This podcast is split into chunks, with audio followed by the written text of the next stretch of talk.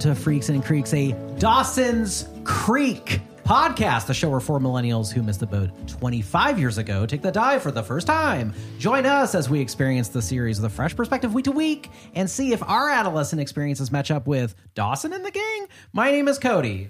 I'm Stella. I'm Mallory. And I am James. And this week, we're going to be talking about season two, episode three Alternative Lifestyles. But I believe we have some Capeside correspondence this week. Indeed, we do. This week, we received a wonderful email from a fan of the pod since day one, Chris. Chris says, It's incredible to realize that you're shedding some new insights into a show I've watched more times than I care to admit. And I'm not talking about your vampire theory, which I whole, wholeheartedly believe after so much evidence Thank about you. it. you are bringing a fresh breath to us all, and I love to discuss your ideas and opinions with other fans when a new episode is uploaded. Keep this fun, fantastic podcast coming. I will continue laughing with you and learning things I didn't know I needed to learn about my all favorite series. Wow. And I also want to note, Chris mentioned that when most people within the fandom uh, refer to the quote core four, they aren't including Dawson in it. So I'm super curious to find out how the group evolves and what that means. Mitch. What? Oh, sorry. I also wonder if it's like it. It is talking about Daw- like it does include Dawson, but he's actually just not a part Right. of. You know, like I, I don't. think he's executed. I like. I don't know if someone actually replaces him. Oh, that you what- think they mean by that? They mean that like He's it's just the core not- four, but like no one. Like, He's on the uh, outside. He's, on He's the an outside. I wonder. Maybe. I wonder. Yeah, it could. That's my Could theory. that. I wonder. Could be stupid, but No, I I like that theory. No one's thought is stupid. I think he gets murdered at the end of season two. Yeah, exactly. It's a very Ned Stark Game of oh spoilers for Game of Thrones. Yeah. Ned Stark dies at the end of season one, and it's going to be a very similar scene. We're going to have Dawson's son uh, in Yes. the crowd, being like, "Where is he? Where is he?" And then the royalty of Pacey and uh, Andy, they'll uh, chop Dawson's head off. Wow. on a stage. It's gonna love be a, to see it. there's going to be a lot of in-universe time in season two then, because A lot of time jumps. he doesn't have a Wow. kid yet, but maybe he will.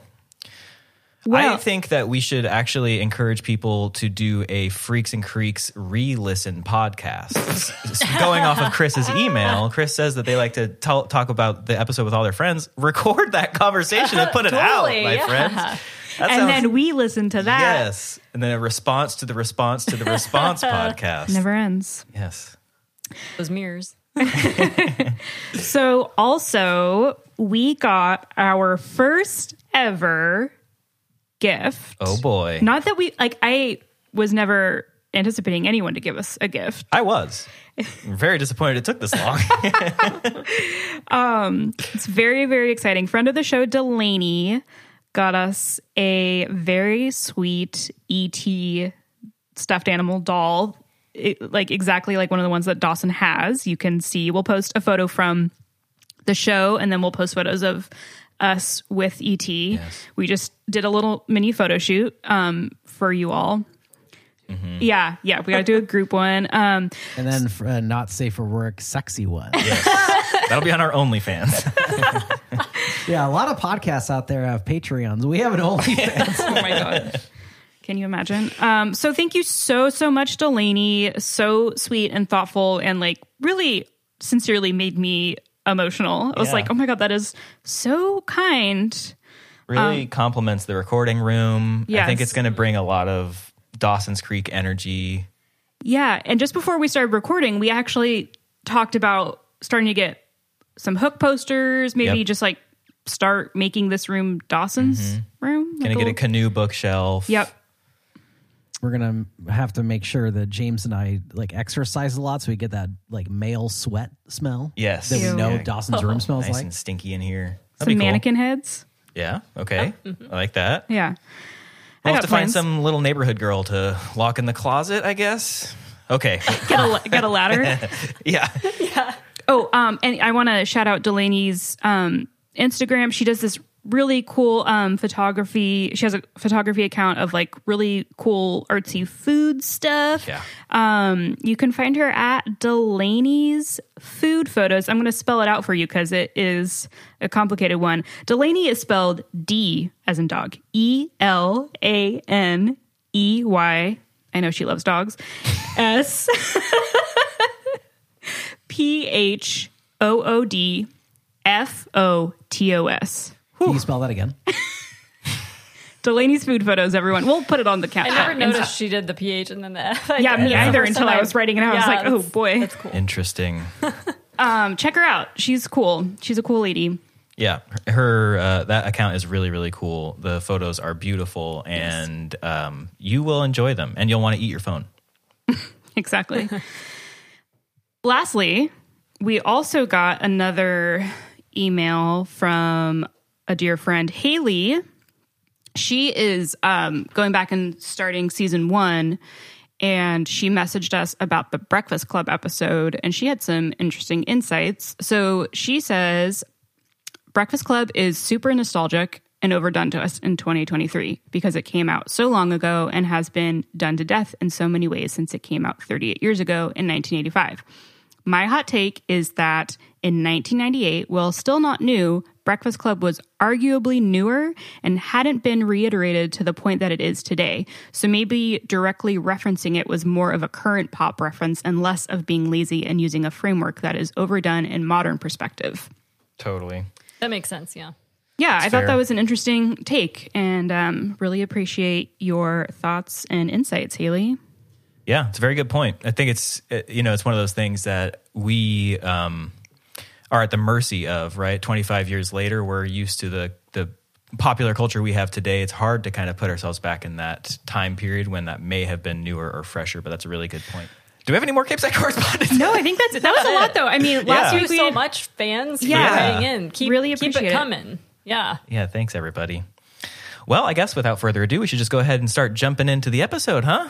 Let's do it. So, as mentioned, we are talking about episode three Alternative Lifestyles. This episode was first released on October 21st of 1998. And I have some fun facts about October 21st. I'm ready for you all. You know what the number one song in America was? It was The First Night by Monica. Again. Yeah, it's, num- Still, it's still. still raining from last yeah, from wow. last week. And the number one movie. I did tease this. I wonder if anybody remembers. Uh, it's Pleasantville. Oh. Oh, man. I love Pleasantville. Unironically, still to this day, it's a movie that I enjoy. Um, and I really, I have a, one little fact that I've locked away in my mind for Pleasantville. Pleasantville, for those who don't remember, is Tobey Maguire, right? Yes. Yes. Tobey Maguire is transported back in time through his television to the set of Pleasantville. It's like 1950s perfect town. And Reese the whole Witherspoon, too. Reese Witherspoon, a whole bunch. It's a great cast, honestly. Um, the whole movie is in black and white, however, and it's really kind of crazy and cool. It's like that silver black and white of 1950s TV. And interestingly enough, that was all done um, uh, practically. They actually uh, painted everybody silver for that movie. Yeah. Isn't that crazy? Everybody died after the movie. So interestingly, just like in Goldfinger, that James Bond movie where that lady died, everybody died. The only, you know, the people that we see today who are impersonating Tobey Maguire and all those people, they're clones. I was going to say the the CGI in Spider Man one through three with Tobey Maguire, unreal to make Tobey Maguire look alive again. I know, I know, I know. It's crazy. A lot of people don't know that, so that's what you come to this show for. You're welcome, everybody. So, uh, the synopsis for this episode is a class assignment gives Jen a chance to win back Dawson as Pacey learns the truth about Andy's wealth. And boy, this episode really has a little bit of everything. We get a celebrity cameo. Oh my God, I was so excited to see that. Can't wait to talk about that later. We get a little bit of class warfare, and we get questionable decisions from literally every single character in this episode. It's written by Kevin Williamson and, of course, Mike White, our good, good buddy, and directed by David Semel. Wait, and was it written by Kevin Williamson? he is credited as writing this on IMDb, but he's not credited oh. in the credits. So I believe he probably had little to do with the actual writing. Yeah, that's uh, so. IMDb is uh, user done. and What happens is it gets logged on there because Williamson's an executive producer. I feel like at this point, Williamson's not doing anything with the show. If yeah, I mean, I wonder. If diehard fans, write in. I'm sure you already are. I can hear the keystrokes through through my Is, headphones. is there? I don't know if this is a really stupid question. Is there something else that's like IMDb that is not user based that's like more accurate? Uh, no, no. I mean, there's like no like official website that takes like official information. Like everything is like user generated. So like Yeah. you you have to take everything with a grain of salt. That's why IMDb trivia is the worst place Yeah. on earth. Yeah. Oh, I love it. So good. I love the goofs in trivia. And it's like, if you look closely, somebody blinks. It's like, fuck, that, that's crazy. You can't believe that. Even better is like when it's uh like something where it has like a large fan base that are a bunch of fucking neckbeards. so like one of them is like for The Shining, it'll be like, if you notice, there's a lot of goofs, but these were done on purpose because Kubrick is a mastermind and wanted to manipulate the audience, or he's a human being that Right. fucks up a lot. Yeah, he's flawed just like everybody else, right? No, no, no. Everything is intentional.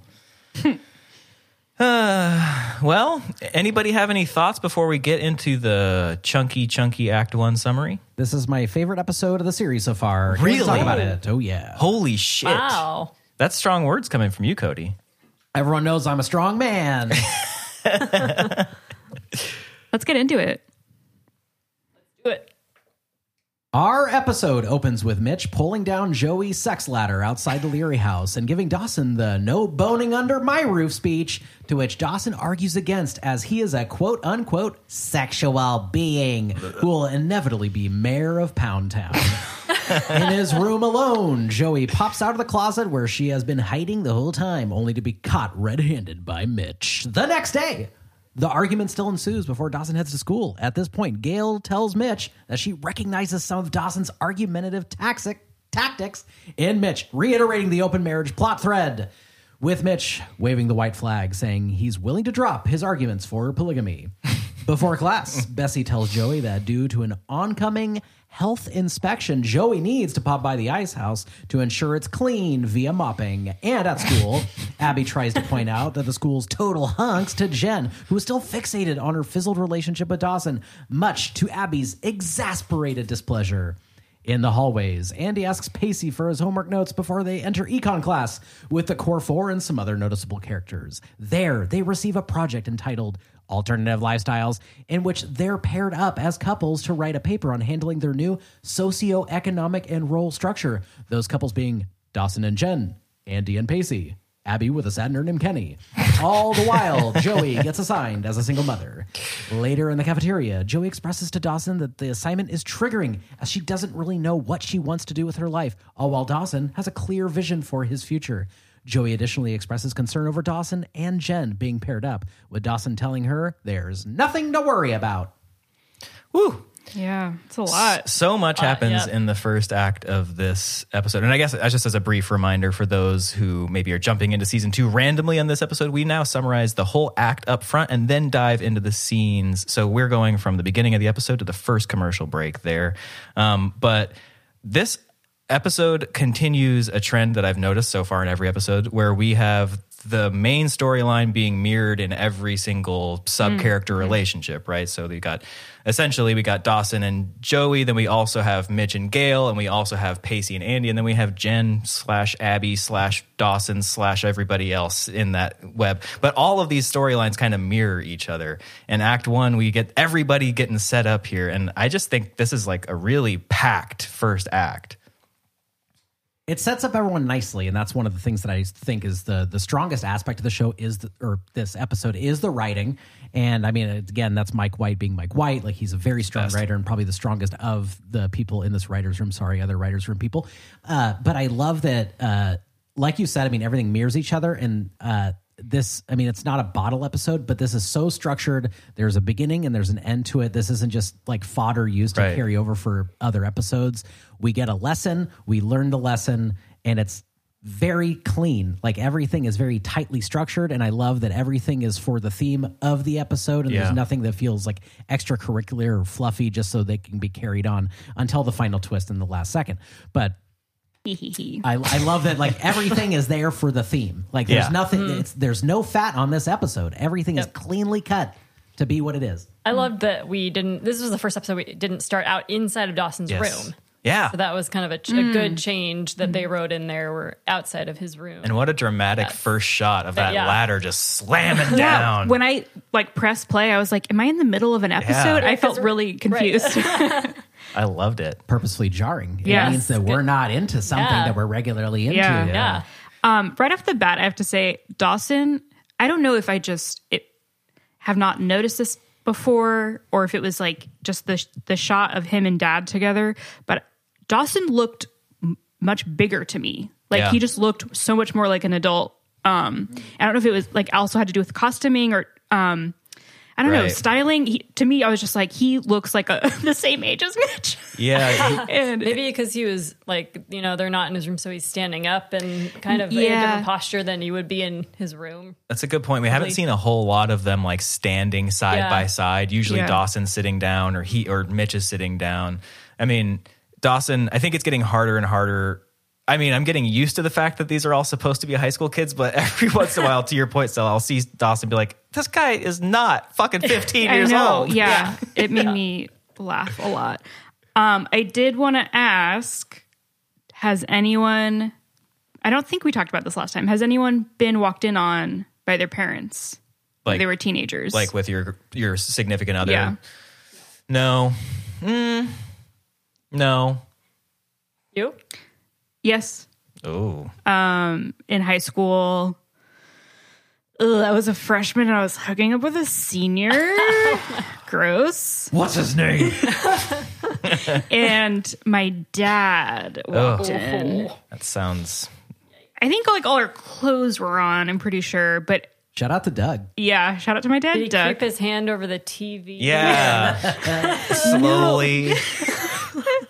No, but I just remember being so mortified. Oh, yeah, I would. I would be too. I was fortunate that both my parents were medical professionals, which meant they were basically gone all day, every day, and would come home with Taco Bell at night. And I was like, "Yes, Daddy's home or Mommy's home. Give me my tacos." Cody, you? Uh, I don't remember. My memory starts every day like a goldfish. I, uh, maybe there's something wrong with me. Uh, uh, I can't recall. I don't know. All right. Well, I thought that was going to be a more exciting conversation. Sorry.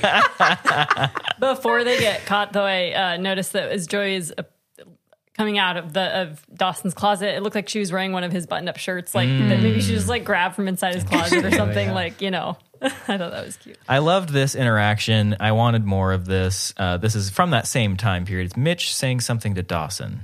Dawson, uh, you can psychologically deconstruct me all you want, but uh, here's the deal parent me, child you.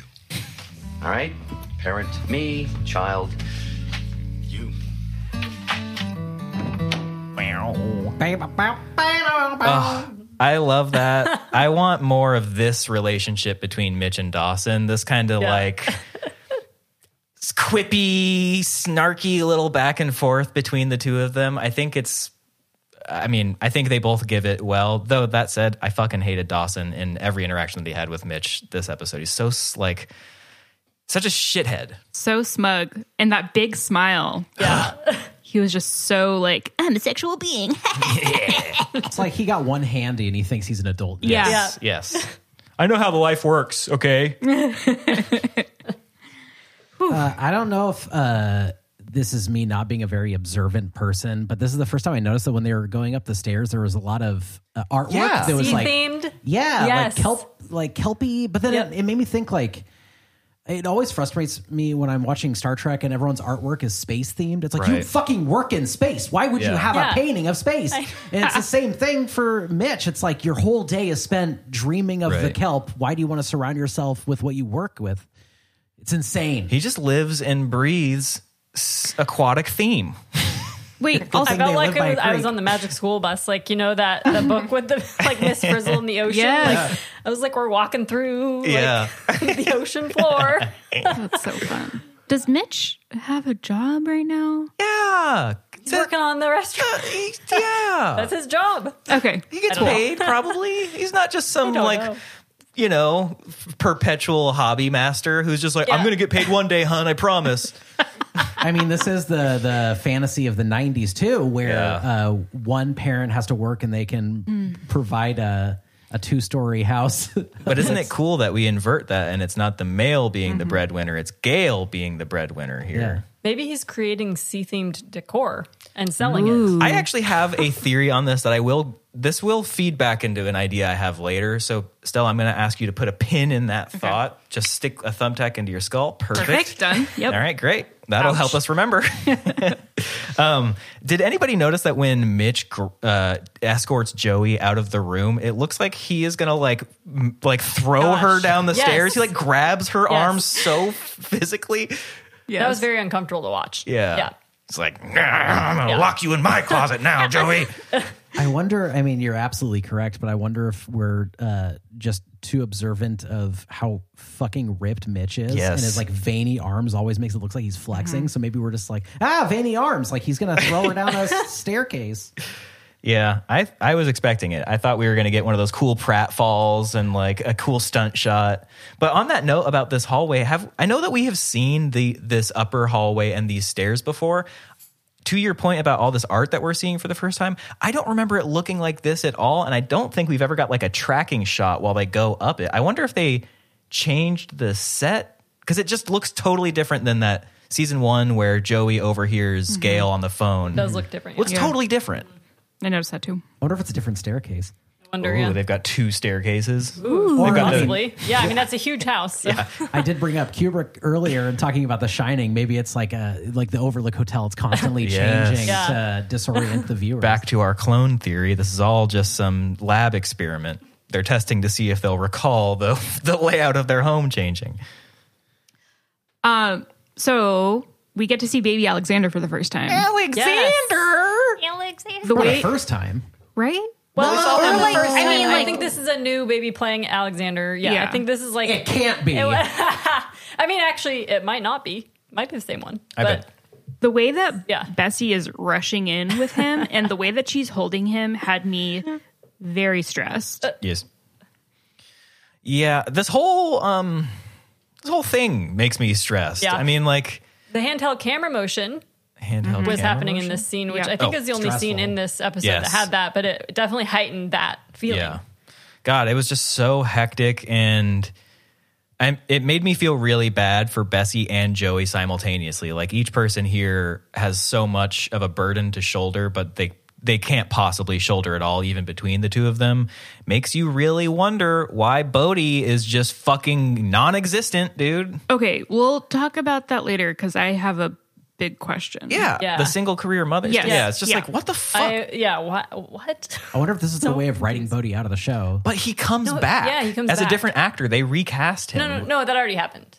Oh yeah, that was like Oh, the That was- pilot right, right, right. going Seemed- to. You're right, but you're I right, do you're think right. he comes back. I thought that I'm- like he was I in swear more he does. episodes. So I, don't could've know. sworn. Anyway, I guess we'll find out. But yeah, We should have a, you know how like uh, when, when uh, like in a workplace they'll have. I mean, this is like the 1950s. They'd have like signage like this factory has gone z- how many ever days like without Right. an accident. And we should have one of those, but for the show's Yeah. gone on how many episodes without, without Bodie? Bodie. yeah. When um moving moving on a little bit here, when Dawson comes in to comes downstairs and Mitch is waiting for him, I like this line. Is that the sexual being himself? what I was thinking? no, but I'm sure you're going to tell me.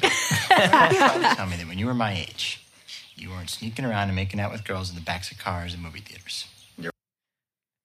I love their see. This is I want that, except for that last part. That last part can go shit itself and die. But the the part where they're joking about the sexual being himself, and I I know you're going to tell me anyway. I love that. I want that to continue. Yes. Yeah. Um. Anyone else feel like this didn't really track with Gail calling Mitch manipulative? I I kind oh. like I- I thought with the last episode when he brought it up, she seemed relieved almost. When Right. he brought Uh, the idea of an open marriage. Oh, oh, and yeah. um, right. and now she's like Yeah. seems really not into it, calling him manipulative and I do think this plot line that we get between Mitch and Gail is probably the weakest part of the whole episode for me because of a couple things, but I'm just going to introduce this my problem with it here.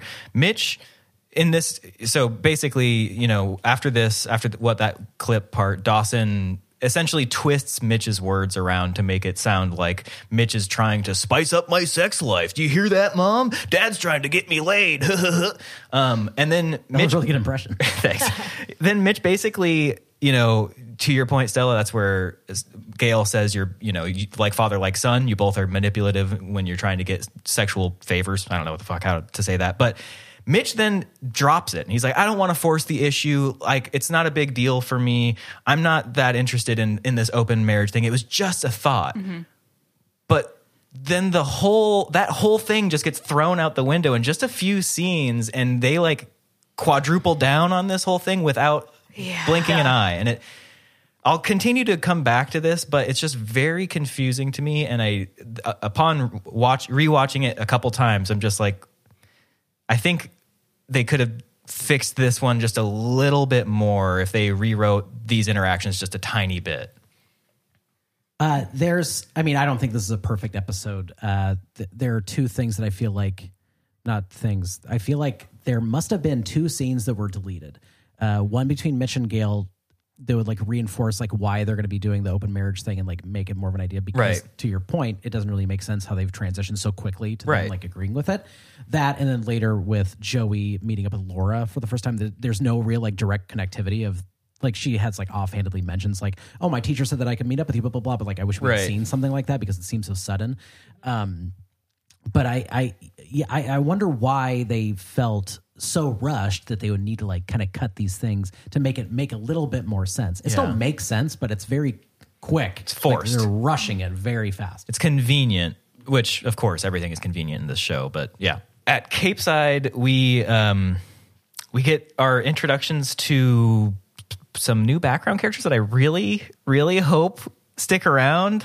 The football players in the background, Trey Harder and Jeff Burtis or whatever their names are. They rule. They kick ass. I love them. Wait, that made me just really like what happened to Cliff? Remember, like he oh, was yeah. like the jock Oh, guy. yeah. Did he graduate? Yeah.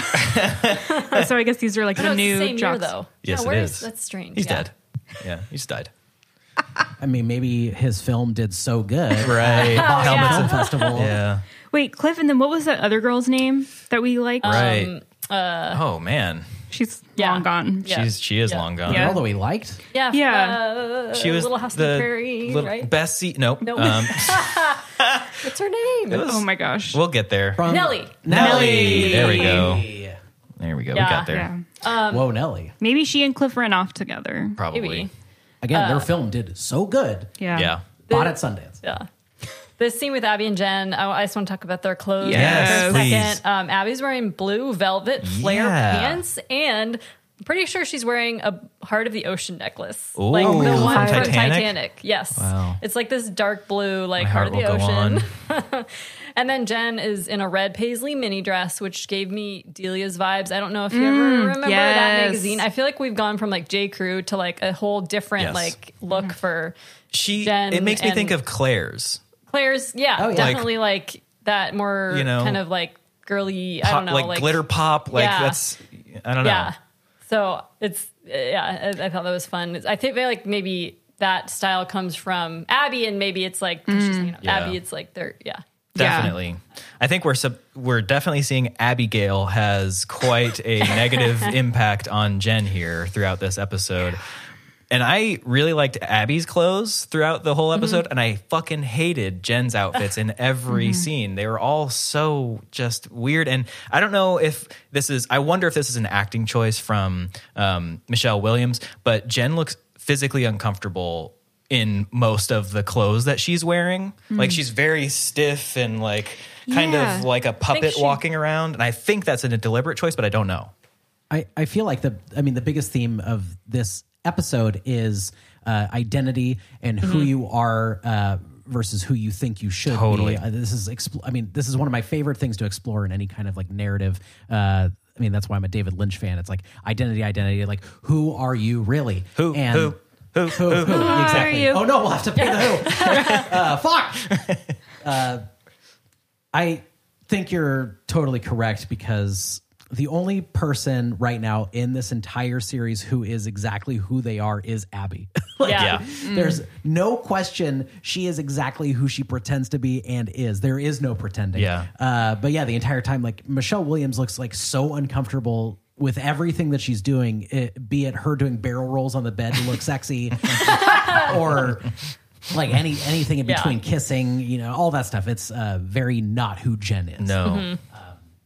It's totally on point. Also, during the sequence, I love Abby uh, when she's talking about those uh, muscly hunks, Yeah. and she says they're so completely Yes. disgusting, it's almost erotic. Yes. and then that's book ended with her talking about how disgusting Dawson and Yep. like his group of friends is. So, make, are they sowing Yeah. the seeds for her to eventually be like, "Oh God, am I attracted to Dawson and Pacey? 'cause They're so Interesting. disgusting." Ooh. Interesting. I like that idea. I hope so. Did anyone notice that the kid, like, there's like an elementary school age kid in, that walks by in this scene? It's so out of the blue. Yeah, I did not got like a little backpack, and it's definitely a child, like I feel like- by, just in the background. I feel like this is one of those like you watch a video and then somebody's like, "Did you see the red bouncing ball in the background?" And everyone's so like, "What? No, I did not see an elementary child in the background." Oh my god, I I'll was have to so rewatch confused. that. yeah, Weird. Abby's child. Yeah. Um, did anyone find Andie like slightly obnoxious in this next part? I have some thoughts on that. I did Yeah, I don't, I just like in this in the um, in the hallway Where scene. she's, yeah, like, in the hallway stressing before, out. yeah, yeah, where she's asking for his Yeah. notes and yeah, I just like I still really like her. There was just like like my initial reaction was just like, "Oh my god, stop. You're yeah. You're Like, talking about down. when they're was- walking to class. Here, Yeah, and she's like, "Did you have the notes?" Like, I've I've got the clip here. It's a little bit of a longer one. Let's take a listen. Pacey, wait, look, I need your help. Oh, God, here we go. Okay, Andie, I'm having a really mellow morning. I haven't had any car accidents. I haven't been diagnosed with any terminal defects. And I really just like to keep a low pro, so bye-bye. Yeah, look, I'm sure there are a dozen dimwits with highlights and C cups you'd rather be talking to, but you're the only person I know in econ, so here's the deal. I thought it, I actually thought it was an interesting way to like explore that them getting to know each other because they still don't really know who each other Totally. are. And like of course she has no idea that Pacey's a Slacker. Yeah. like uh, yeah, thought it was an interesting way for them for like her to find that out and then Totally. Yeah. And then the the you know going back to that she's taking digs at his taste in women. You know, Yeah. S- seems like she's kind of jealous, uh, continuing to be, or at least potentially. Yes, she's looking for notes, but also she's trying to just stay mm. close to him, right? Mm. Because she mm-hmm. Mm-hmm. maybe has a crush on him without knowing she has a crush Yeah. on him, type thing. she feels comfortable with him. So Right. you know, he's the one that she would ask for notes. Right. And Yeah. I also thought this is really good foreshadowing uh, for us to. We assume that like, oh, she's a rich person, so she's like a goody, like two shoes. She probably does all of her homework. Mm-hmm. I love that she's coming in being like, "Fuck, I like didn't do what I needed to do. Can I borrow off of the slacker?" Which is And, that's like- like, an interesting, not a red flag, but like, Right. oh, she's not who she's all cracked up to be. But also explains like normally she would, but maybe because her life is changing, Yes. like this time she forgot, you know. So it's yeah, definitely a, a good foreshadow. and that's that's where I kind of fell back to on further rewatches of this episode. Her behavior here, she's I think she's like manifesting the anxieties and the like stressors that she has from her tumultuous home life that is rapidly changing around her, right? Like we get to hear later when Jack tells Pacey about their their immediate history. And the reason I think that is because in this moment Andie says something about how like if you fall behind one day before you know it, you're homeless on the street, dirty or whatever. Yeah, it's like that's like a big change. Right she's now. clearly worried about their financial situation, right? So it's so much more about her life than it is just about class and maybe and also about class mm-hmm. versus mm-hmm. class, right? Your s- mm-hmm. class in society versus your school class. Stella, were you annoyed that uh, she was just bickering at Pacey, and it's just like a continued, like this is her one note, so she just like does it over and over again. Like this is the way they communicate, maybe, and it's getting kind of tired maybe, because I can feel that too. yeah, yeah, and I guess with like our la- like the the way the last episode ended, where we see that like really sweet, genuine Totally. connection with them. I know they're like still getting to know each other, but it's like okay, it I feel like there was also another scene before that where Yeah. they were like bickering. It's like I want there to be more um, evenness Right. between them and for the relationship to grow. I think. I see that. Yeah, it makes sense. I mean, you'd think that they'd get over this by now because we've already had three, ep- or this is the third episode. Like, we've already established that this is their way of communicating, so we can like grow past it. Um, but I don't know. Yeah. Yeah, I have a, a note that I want to I want to bring back in this one. So, Stella, I'm going to ask you to put another thumbtack in your skull. Cool, thank you. Um, but it has to do with the way Pacey and Andie interact, and I think that there is an interesting inversion in Pacey's character when he interacts with Andie versus when he interacts with other characters. Um, you know, he kind of jokes. He's a very jokey, sarcastic guy, right? He never takes anything seriously. Except when he's talking with Andie, he actually kind of initially jokes, but then he's able to take things seriously quite like quickly and be vulnerable with her in a way that he isn't vulnerable with anybody else. He's not vulnerable with Dawson even, you know? So I think that there's an interesting thing that we see with the way they interact, but to your point it is very samey, but it's I feel like it's on purpose. We're supposed to be see, seeing that this is different for him. Both of these interact or both his relationship here is different than it is with other people. Speaking of being with other people, the econ assignment why is it called alternative lifestyles? is it just because he made one group a same sex couple? Is that literally it? Because I was Yeah, like, what I- is what the thought name here? For, yeah, for a class assignment. Well, oh, uh, I mean, like just brainstorming out loud. So, like, alternative lifestyles used to be used as a term to describe gay couples because it was alternative to normalcy, Right. which is heterosexual relationships um, that are monogamous. But I wonder if they're Mike White is trying to use that as a play on well let's um, let's directly attack what we believe is normalcy Right. and what has been established maybe with the core four plus other characters it's like we're gonna use this project to attack their normalcy and what is you know perceived by everybody. I mean at least like we're seeing the core four through abby's eyes earlier is you know they're completely disgusting. Uh, but like this is probably everything that they do is established just as much as it is for us as it is with other classmates. They view these people as who they you know present themselves to be. So maybe that's the mm. only thing that i could see is like why it's called alternative lifestyles if it's like more of like a wink from Right. mike white for us to like start being critical about these relationships and these roles that people have set themselves in stone for to be. Mm. Interesting. i don't know I can see that. and also, there's a great gay joke. But the best thing about this gay joke is that it's not about them being gay. It's about the classroom viewing them as homophobes. And that's why it's Right. funny that they are cast as the gay couple, which I Yeah. thought was very smart and subverted the expectations of a 1998 drama for kids. Like, you'd think that there would be a gay joke. Mm-hmm. You'd think that there'd be a gay joke, and not only that, but it would be like a total gay bashing joke. Yeah. And I think to your to further your point about subverting expectations, they even go so far as to subvert to subvert expectations later when we see these two characters being happy that they were in a same sex couple because Yeah. they had a good time on their project and they And were they're able to like best learn each other. So yeah. already, so it's like, like, so you know. cool that they did that. You know, I mean, of course, Kevin Williamson and Mike White would do something like that, Yeah. but it's really cool. I thought to see that. Feels very progressive for 1990. Totally, Definitely. Mm-hmm. massively. Also liked this instructor. He wasn't mean like all the others. Yeah.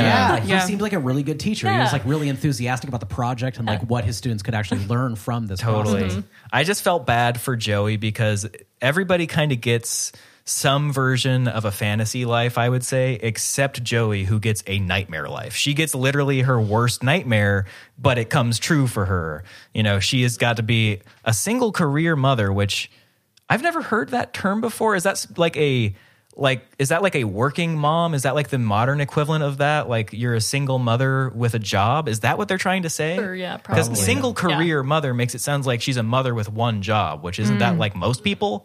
oh, Yeah. Like I was just kind of confused Yeah. by that one. Yeah. It took me a while.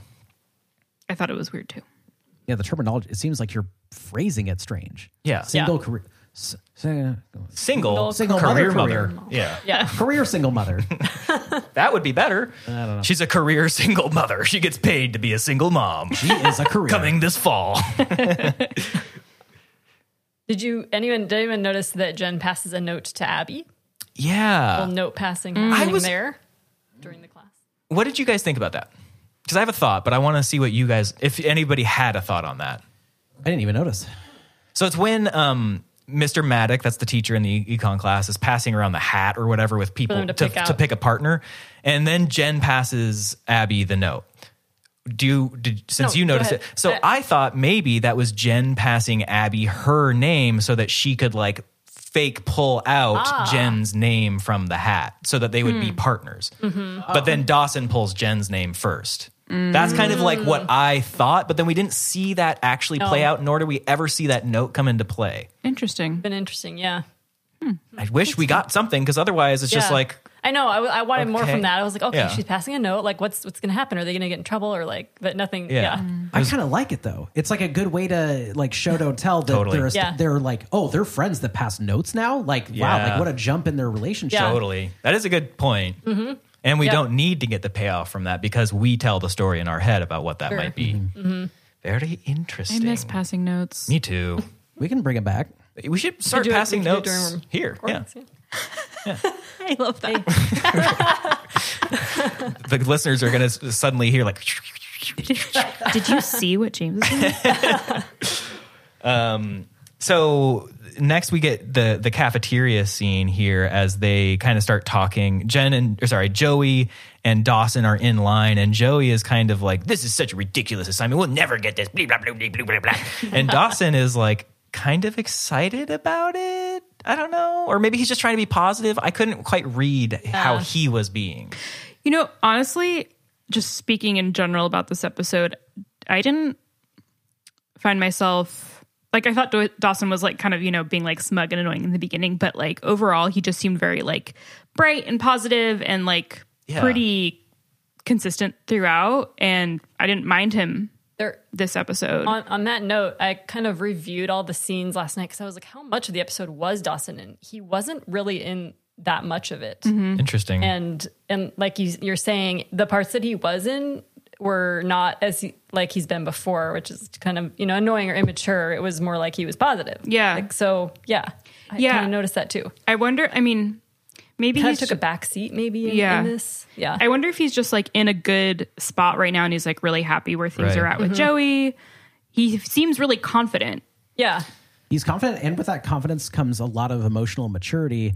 Like later on, when we have Jen, you know, throwing herself at him, there's two ways he could have reacted, right? Like he could have screamed at her, uh, or I guess three ways, right? He could have screamed at her, been like, "Get the fuck out of my room!" Like, you know, what the fuck are you doing? Like losing his mind, right? Right. The other version of that is he could just like obviously give in. They could have slept with one another, whatever. But he chooses um, basically like politeness and just kind of being like, oh, like, why do you feel that you need to do this? Like, what's like, what is Yeah. wrong? Like, there's something mm-hmm. wrong.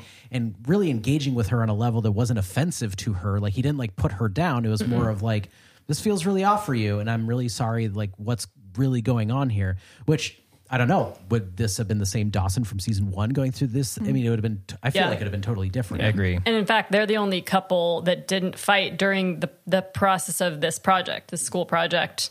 Like the two of them didn't. He didn't. Like you're saying, he didn't Yeah. cause any like any friction between them mm-hmm. like the other couples had. So Yeah. Yeah. Yeah, I I I, I like that read of it that that he has this kind of newfound confidence or that he's now comfortable where he maybe has been second guessing himself or his place in Capeside and now that he has this kind of relationship with Joey or whatever that he's able to be this character but I just don't know. I couldn't. I I think he gives a good. I think James Van Der Beek gives a good performance in this episode, or they gave him good direction because I think there's definitely moments where you can see him grappling with Jen giving him all this attention and advances on him. But then you can also clearly see that he is repelled by it at the same time and that mm-hmm. he's locked in on Joey. So it feels a very, I, I would say, like a pretty convincing performance of what a 15 year old boy like Dawson would do if they found themselves in this situation. You can really see the wheels turning in his head. Yes. He does very good eye acting in this. You can see the emotions going on in his brain when all this is happening. And for the first time, it seems like Dawson's actually thinking before he speaks. Yes, It's like, wow. finally. It's, maturing. And it's not everything isn't just being related back to Dawson and Dawson's experience, which I think was the most refreshing part about this mm-hmm. episode is to your point, Cody, he's not being like, well, Jen, what are you doing to me? Don't you realize me and Joey are are good now, or whatever? He's instead being like, Jen, what's going on? Or Joey, you, this could be good. You should try. it." You know, like he's not just relating it back to himself. And also, I mean, th- th- this is, you know, maybe I'm uh, grasping at straws here and like over analyzing. But once again, at the beginning, when Joey is coming out of the closet, it's the closet door that has the Hook Yep. poster on it. And we've talked before about how Hook is, you know, the Peter Pan syndrome, being obsessed with childhood, not wanting to grow up. And the fact that she's still coming out of that and being caught by Mitch is this Totally. like, are we observing some kind of foreshadowing that Dawson might soon realize that he's like tying to his past, which was not good and needs to move forward in some way. Yeah. And Mitch being the great watcher, the father figure. Um, I don't know. Is this why the elementary school child was walking away in the background of that scene? It's speaking of Lynch. Was it's like Dawson? a it's like a Lynchian character in the background who's who's literally representing the themes that we're walking talking away from Jen. Yeah, yeah. And to your point, Cody, you know, Jen right now is in this. She's kind of trying to reinvent herself, but the version of herself that she is reinventing or trying to reinvent into is a much more adult version. It's not she's not just trying to be like another teen or something like that. Like she's dressing much more mature. Juxtapose that with Joey who is certainly changing her her wardrobing, but she still is more or less dressing like kid Joey coming out of the closet, you know, hiding in there for safety or whatever. Interesting. In the cafeteria, uh, uh, the receipt sound effect from uh, the thing is the same receipt sound effect as the black smoke monster from Lost. Oh, wow. I didn't I wish I had even noticed that. I've been rewatching a lot of Lost lately, so I had Lost on the mind when I was watching this, and I was like, "Oh, same sound effect." What if the smoke monster in Lost is the ghost of the cash register in Dawson's Creek oh cafeteria? I believe it. My goodness. it's it goes so much deeper than we ever could have imagined. we have to go back. Speaking of going back, it's time for us to take our very, very first break of the episode. We'll see you on the other side.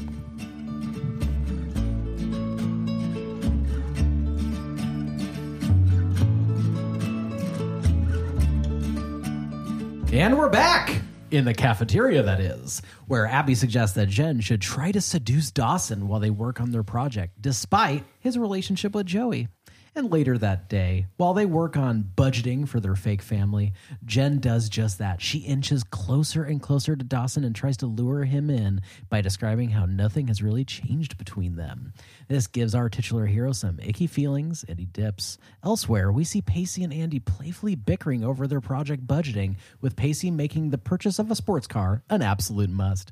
Meanwhile, at the ice house, Joey accosts Jack for mopping incorrectly and explains the project to Bessie.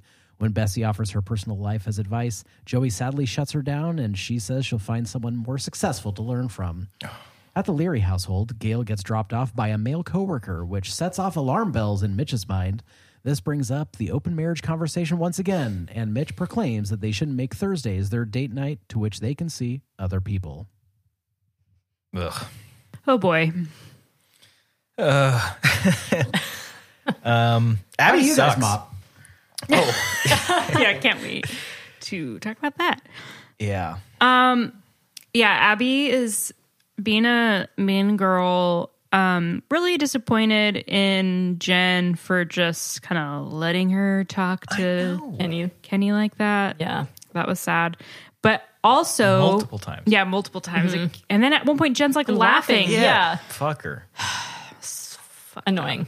But again, I, is this playing into Jen being like, this is the character that I'm performing as? Yeah. Yeah, it seemed Yeah. Really forced. Like it didn't seem like she was really laughing. The first time it seems like she's uncomfortable, and then the second time it's like, well, this is what I got to do, kind of Yeah. a thing. It was weird. Um, but I really liked that Abby call like in this that first scene back. Uh, Abby calls it the New York City regression. He's like, Yeah. we need, Jen, like we need to see that New York City regression. Um, and that's what we were talking about last time as Totally. being a Yeah. regression. Yeah. And this is also where Abby has this incredible line. Take a look at him. He's totally into Joey. He's in love with her. Oh, he's a 15 year old boy. He doesn't know what love is. All he does know is that he goes to sleep every night jerking his gherkin and he wakes up every morning humping his mattress.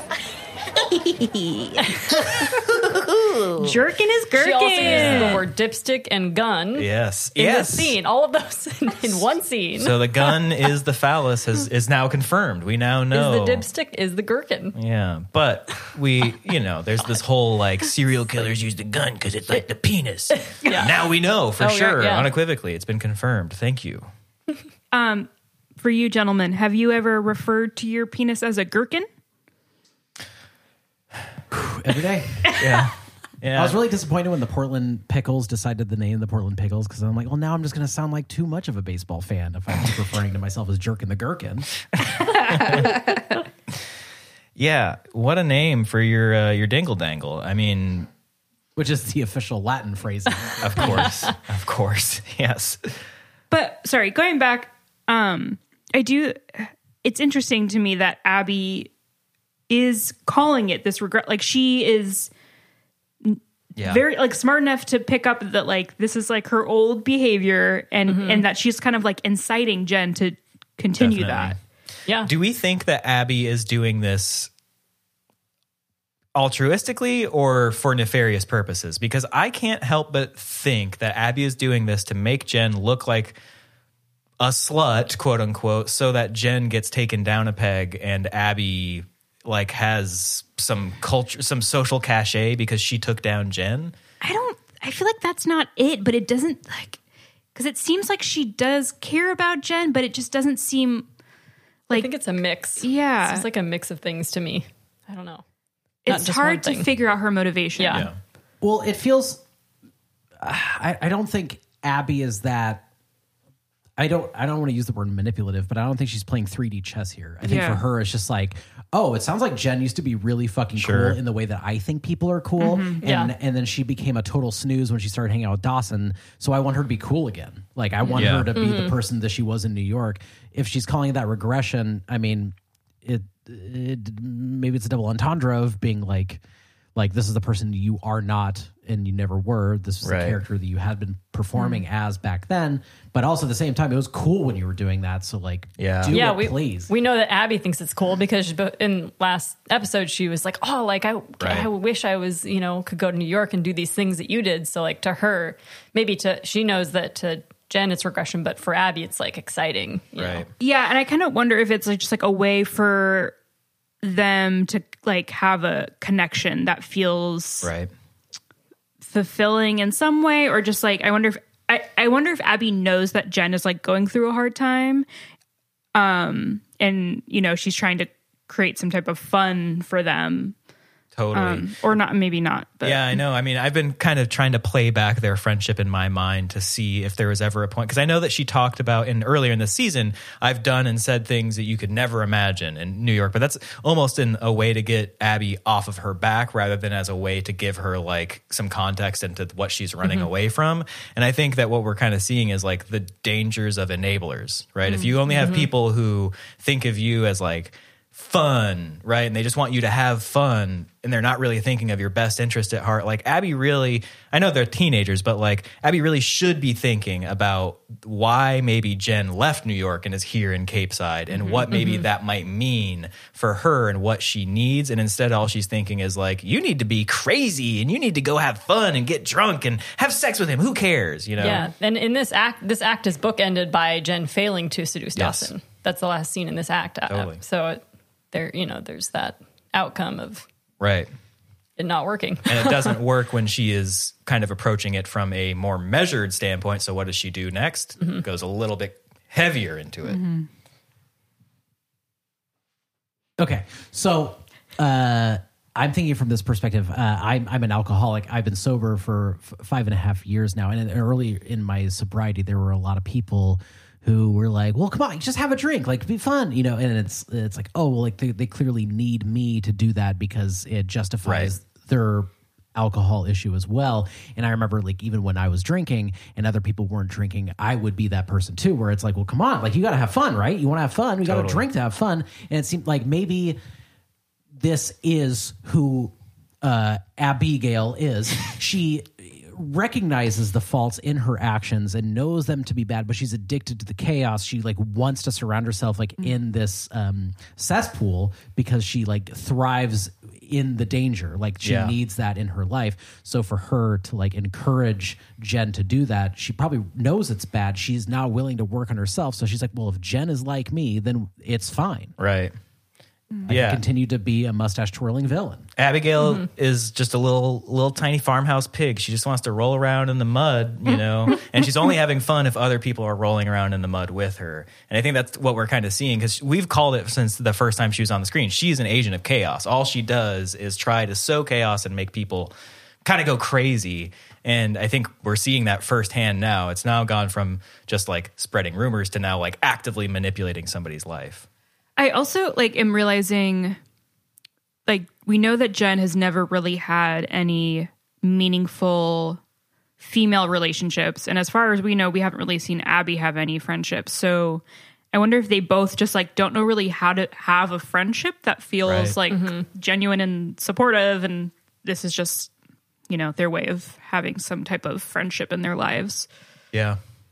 I mean, it's it's smartly written in that way to talk about like our social fabric being very misogynistic and patriarchal is that women are oftenly infighting and that's the way mm. structures are set up to be like like well women are constantly in competition whereas men are able to flourish without that kind of relationship model in mind. So i wonder if they're very much directly speaking to that with these two characters um, reacting the way that they react because these are the only two women friends we see on the show Yeah. except for when Joey and Jen were like kind of having they're forming a little bit of a friendship near the end of season one. But without that, I can't think of any other women relationships that are strong bonds except for uh, Gail and uh, Gramps. Yes. Yeah. Best friends. Um, also, I can't remember if this happens at the end of season, or not, sorry, not season one, at the end of the act one or beginning of act two, when we see Jen kind of come in and stand in the cafeteria doorway, and Joey and her Yeah. kind of look at each other. End of Act One. End of act one. yeah. Yeah.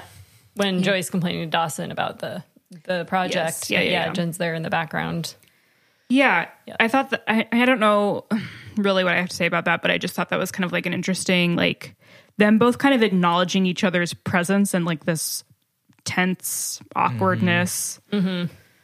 Yeah, and and wh- I, th- what I thought was interesting about that little shot in that moment was Abby and Jen enter together. They lock eyes with Joey and Dawson across the cafeteria hallway, and then Abby leaves the frame and it's just Jen in the mm-hmm. middle there. And I think that that's kind of an interesting little like framing device or maybe a little bit of a foreshadowing that Abby is setting Jen up mm.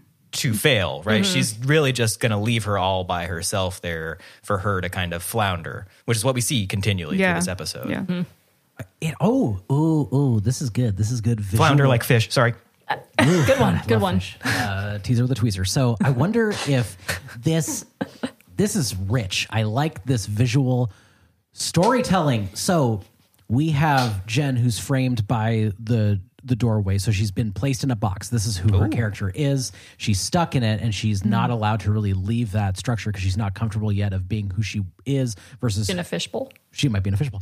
Uh, whereas Joey, uh, Joey is in the cafeteria. She's not framed by anything. She has like this open world that her her uh, character has been set in within the image. And I wonder if this is playing to how we see Joey later kind of flourish from this project and learn that she mm-hmm. does have agency in her life and mm-hmm. she isn't just the small town hick who is going to be forced to stay there for the rest of her life. Interesting. And whereas Jen right now, since she is uh, playing this character, it's if she continues to play this character, she'll never move on and progress through her own life. totally. So I wonder mm-hmm. if that's supposed to be the visual juxtaposition in these things. Interesting. I like that good. idea. Yeah. And speaking of Joey kind of getting out of her situation, we have her in the ice house talking to Bessie Yes. in this act, um, kind of trying to get out of that rut she's in, you know, not wanting Bessie's help. Yeah. Super sad. So sad. I couldn't. I just felt like I felt so bad for Bessie, and specifically this scene, but really this whole episode. It's like I think we we what we see in that very first scene with Bessie and Joey is that their life is like falling apart, and what we find later on is that like you know, Bessie kind of wants to like kick Joey out because she's worried she's ruining Joey's life. Hmm. It's really mm-hmm. sad. Yeah, it is sad. Uh, essentially we're given a a new Bessie. I mean, th- this feels like I one of my Bessie notes. 2.0. Yeah, I mean, one of my notes for this episode was that I just felt like Bessie was like a completely different character. Um, like p- essentially introducing her as a single mom without any explanation. Right. So there's that, and then. I, later on, I felt like Bessie had an accent, like a southern accent. I don't know if anyone yeah. noticed that. Um, but yeah, I just thought this was. I I was like, is this what's happening right now? Are we being told that she is a single mom? I so Because she says virtually. I'm Yeah, virtually. So I think in I think what she's trying to tell Joey is like a set, like I mean for whatever reason we don't know that why he why uh, Bodie is not around. She feels like a single mom because she has to take on so much with the baby and with the restaurant on her own because for whatever reason Bodie's not there. So it's, she essentially feels like a single mom. That's that's kind of what I Yeah. got from that, but it's still it is very confusing because we don't know. There's like Yeah. there's no nothing else behind that. Like why? Yeah, from Why? what we know, all we know of Yeah. this canon is that Bodie got a job at a French restaurant in a different town, and that's why he's not around. So it's mm-hmm. Right. like if she's virtually a single mother, it's like, well, of course he's probably just like staying at a hotel or something because he has to mm-hmm. stay at this job all the time. I just wish that they would make a choice. Yeah. And it- mention something about Bodie. You know, like yeah, because that was their opportunity to be. Yeah. I'm virtually a single career mother with Bodie being gone all the time. Yeah, right? yeah, like, yeah. God damn, can we get some clarity Yeah. here? Because it's just really fucking confusing. He was in the bathroom last season. That's Right. the last we Yeah. know Right, about him. Is he still shitting? What's going on? yeah. yeah, very confusing. Yeah. Um, and then we're fucking Jack with his mop. Oh, just man. like, what universe are people just putting dirty mop water back on the ground? We all learn someplace. poor guy. I mean, Which is so funny just because, like, in the last, I can't remember if this is the last episode when he's like locking up the whole story. He's like, yeah, I got this. And Right. Yeah, But and then the he- crash dish crashes in the background. but now he doesn't know how to mop. yeah, wants to try. This actually is it kind of reminds me of a good uh what am I trying to say? There there is like a trope there of the rich character that assumes they know everything because their wealth offers them the ability to like have that agency of being like, well, I'm successful, so everyone can be successful when in reality they've never worked a day in their life.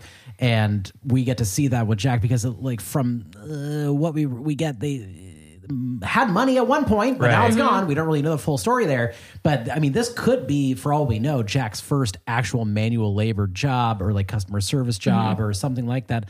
Thus, him not knowing how to use a mop Right. and a bucket. It's a good learning experience Yeah. for him. definitely.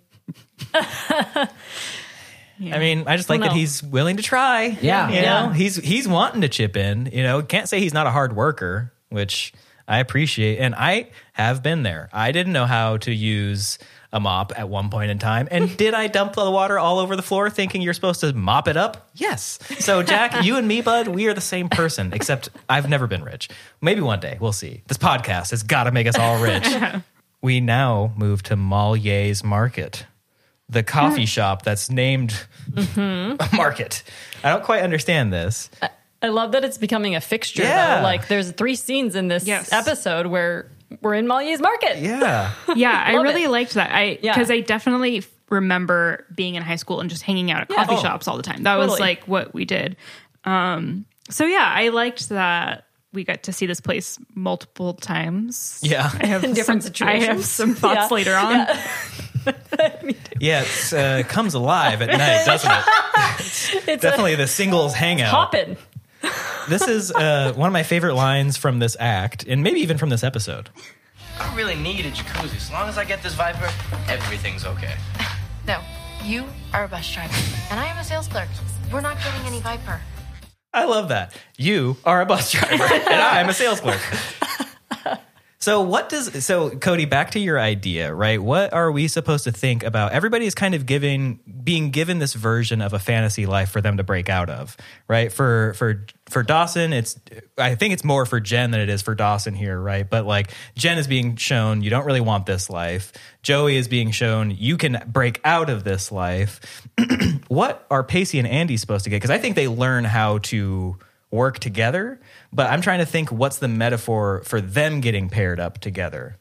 I, I don't think it necessarily has to do uh, with the roles that they receive from the project, but I mean, we, we get mid up uh, the conversation that I feel like Pacey has to do the exact same speech at least five times per season now, uh, where he is, I am the black sheep of the family, I'm the black sheep of Capeside, blah, blah, blah, blah, blah. But at the end of the episode, that gets subverted because Andie is the one who's like, oh, I only did half of the project. And then Pacey's the one who turns in like a really stellar Yeah. project. It looks like coming to binder, you know, there's graphs in there, baby. Yeah. So I love that, like, through this process of him being like, well, I'm the black sheep. Nothing ever good happens with me. I'm an idiot. I'm a slacker. He challenges himself and actually shows that when you actually commit yourself to something, you do not have to be the person you think you are. Right. You can actually break out of that if you pull yourself up by the bootstrap, baby, and stop eating avocado toast. but I mean, he actually does it, and it's great. And I feel like, I mean, uh, who knows what will happen in the future? But by him actually challenging the identity that he thinks he is, Yeah. he becomes Pacey 2.0. Who knows where we can go from here? Yeah, and on that note about the challenging the role that he has, there's a, Andie calls that out straight out. Let's listen. Doesn't that sicken you that you're living up to the most common and base of male stereotypes? You don't care about your wife and kids. Eh, all you care about is this overpriced, absurd piece of metal. Hey, it's got passenger side airbags.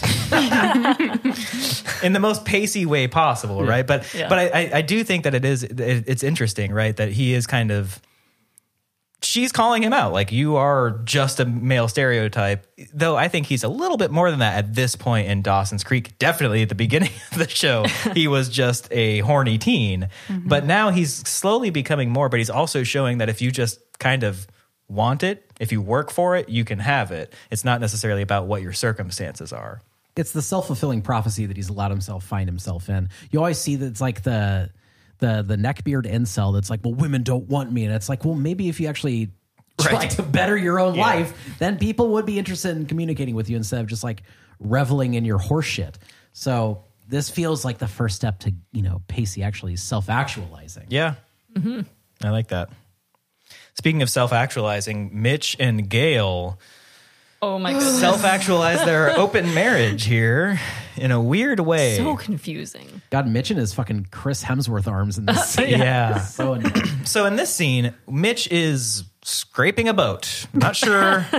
Uh, somebody who has a boat, let me know because it looks like he's just got a wire brush and he's just scrubbing the shit out of this boat. I don't know what it's doing. I would imagine it's hurting the boat. Is he angry at the boat? I don't know. But he's doing that, and some dude drives his wife home, but we know they have a driveway. Instead of the driveway, she just, they drive right up on the front lawn. She gets out. They have a kissy kiss On the lips. on the lippies and then do like little like floaty fingers at each other as they're like bye and mitch is like and she's like, I'll get those papers to you tomorrow. or mitch whatever. sees It's this whole thing with a smile on his face and then is upset about it and then gail is confused about mitch being confused about i don't fucking understand this scene But she's also acting as if like nothing happened, like that she didn't just kiss someone on the lips. I know it's she the was the one 90s. that was like against the open. It's so confusing. It's so confusing. I know it's the 90s and you know people did different things then than they do now, but I can't imagine that they you know were just like, yeah, you can kiss coworkers on the lips after they give you a ride home after you've been caught cheating. It's fine. uh, not to sound like Jerry Seinfeld, but the casual kiss. Uh, I feel like the casual kiss used to be like a mainstay of True. American Yeah. culture. But I, on I- the cheek, no lips, Like, baby. what? Like, my parents, I I have like memories of I- them like kissing their friends goodnight. That's actually like, a after good party. point. I do. I have Weird. similar. I remember being at a Halloween party and watching both of my parents kiss their friends on the lips before leaving. Yeah, it did. that was back Like- when COVID wasn't. it? Yeah, yeah. I definitely thought it was very strange, but I also it to me it did feel more like friendly instead I- of Yeah. romantic. But I agree that it felt friendly, but I just can't. And maybe it's just because we live in the modern time where the friendly kiss is no longer a thing. We would never really think about doing that. But that said, I just couldn't place myself in the shoes of Gail and be like, what just happened? Yes, I was mm-hmm. cheating on my husband. Mm-hmm. He wants an open marriage. I'm not so sure about it. I'm going to get a ride home from a coworker. He knows that there is some sensitivity there. I bet he's feeling insecure. You know what I'm going to do? Kiss this dude. yeah, it's all fucking weird. She should have. I, I don't know. Yeah, I, I feel like either it has to be something where it's like outdated now, or they like took something out of the scene that would have explained it more. I don't, I don't know. Well, I don't. I think we're supposed to draw the conclusion we did because Okay, Mitch yeah. Mm-hmm. has the response he has, which is no matter. He even says it. You, you know, you're. It's fine for you to get a ride home from your coworker, but I'm allowed to have the feelings I have from them because my trust has been broken. Right. So I think that we're we're supposed to draw this conclusion that like, yes, this is a normal thing, but he can't see it as a normal thing anymore because their relationship has fundamentally changed. Yeah, it's it's it's hard for me to understand really Gail's perspective here because it's she knows everything that's happened between them and taking it for granted like eh, she's almost like well Mitch knows like eh, he should trust me so I'm going to do these acts right in front of him He knows I'd only fuck Bob. yeah so it's like and if he doesn't trust me then that's a him issue Yeah. So earlier I was saying that I thought that this plot line was the weakest plot line in the episode because it kind of whiffle waffle wishy washy whiffle waffle. Wiffle waffle. Yeah, Let's play some Waffles? wiffle ball. Um, anyway, it goes back and forth, and this is an example of that, right? So earlier in the episode, he was like, "You know what? Let's drop it. I I don't want it. I just want us to be happy." Then this happens. He gets upset, and he says, "Thursdays are date nights, but I have one fucking rule." Let's listen to his one rule. Meaning, Meaning from this moment on, Thursday night is date night. We can go out with whomever we want, do whatever we want, whenever we want. And the only rule is we're honest about it. See, there's no need to lie. An open marriage allows us that. So the one rule is that they don't lie. Now they're honest about what they whatever they do on a Thursday night, right? Mm-hmm. Let's check back in Yeah, on right. whether or not they're honest, whether or not they both adhere to this one rule that they mm-hmm. have set forth for their Thursday night date nights.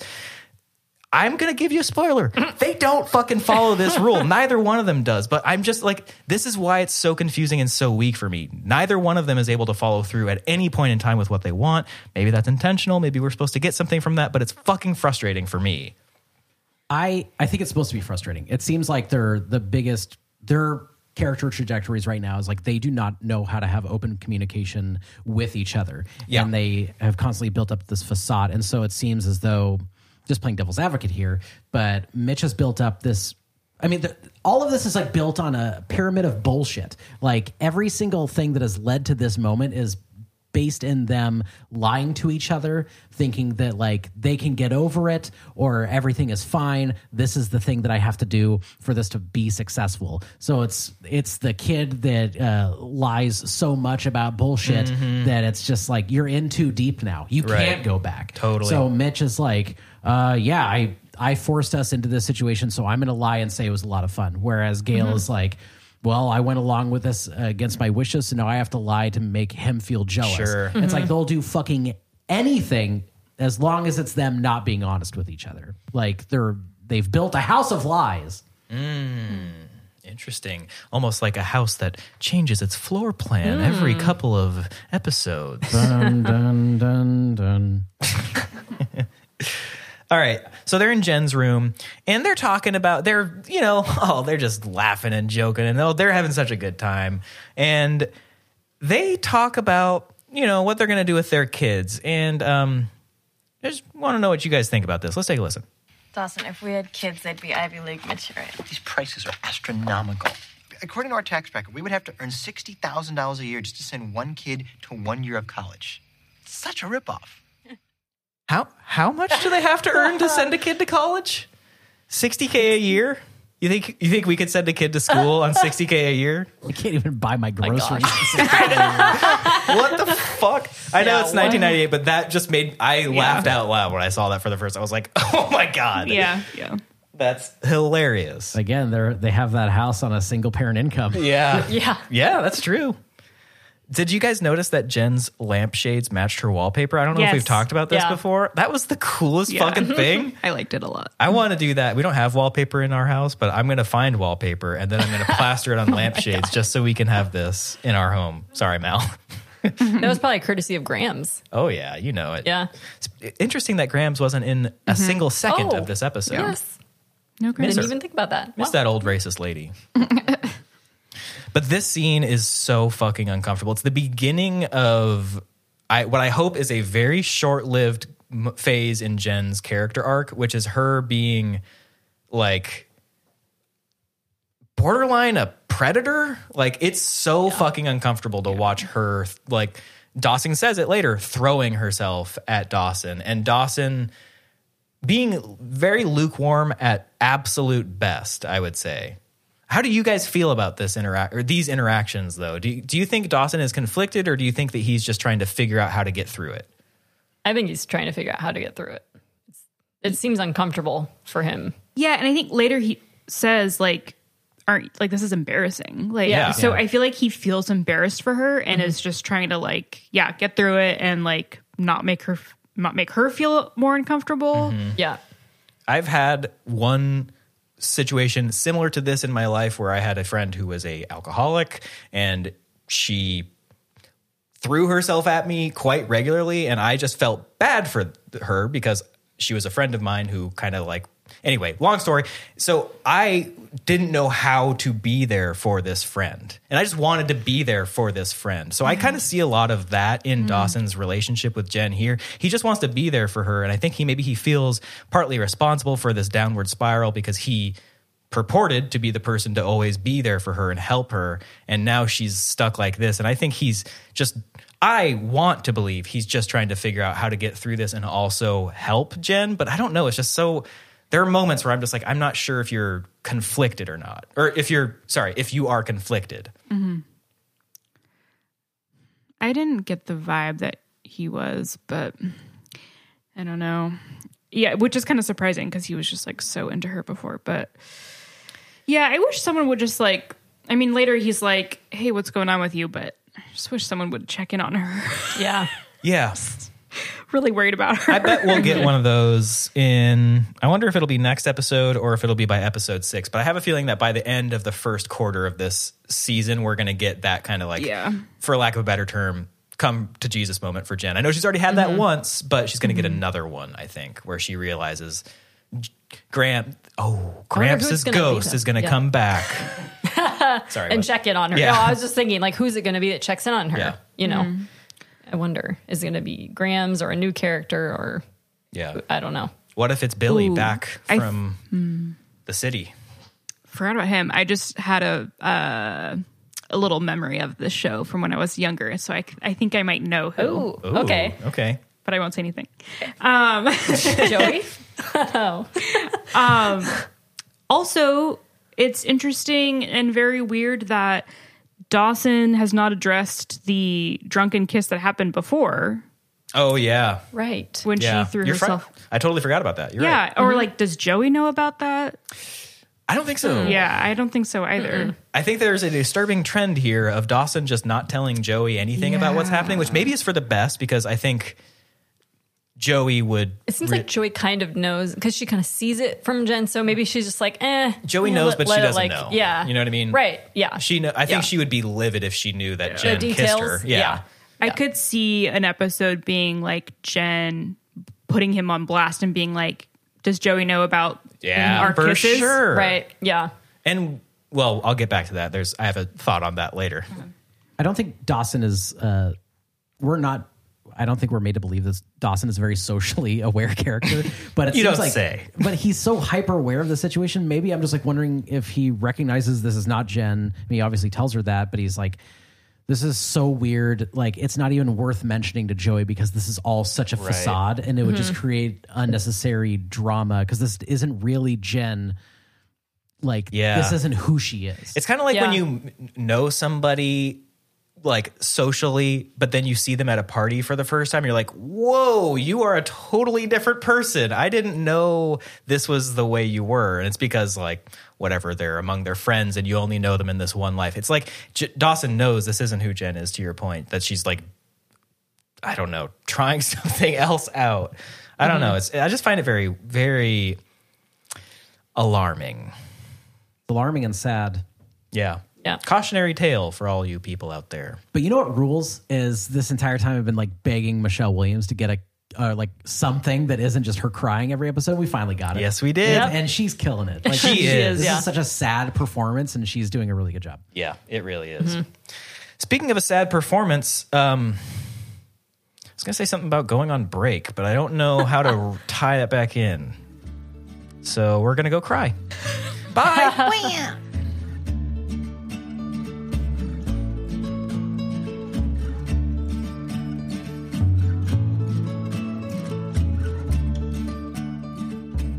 And we're back.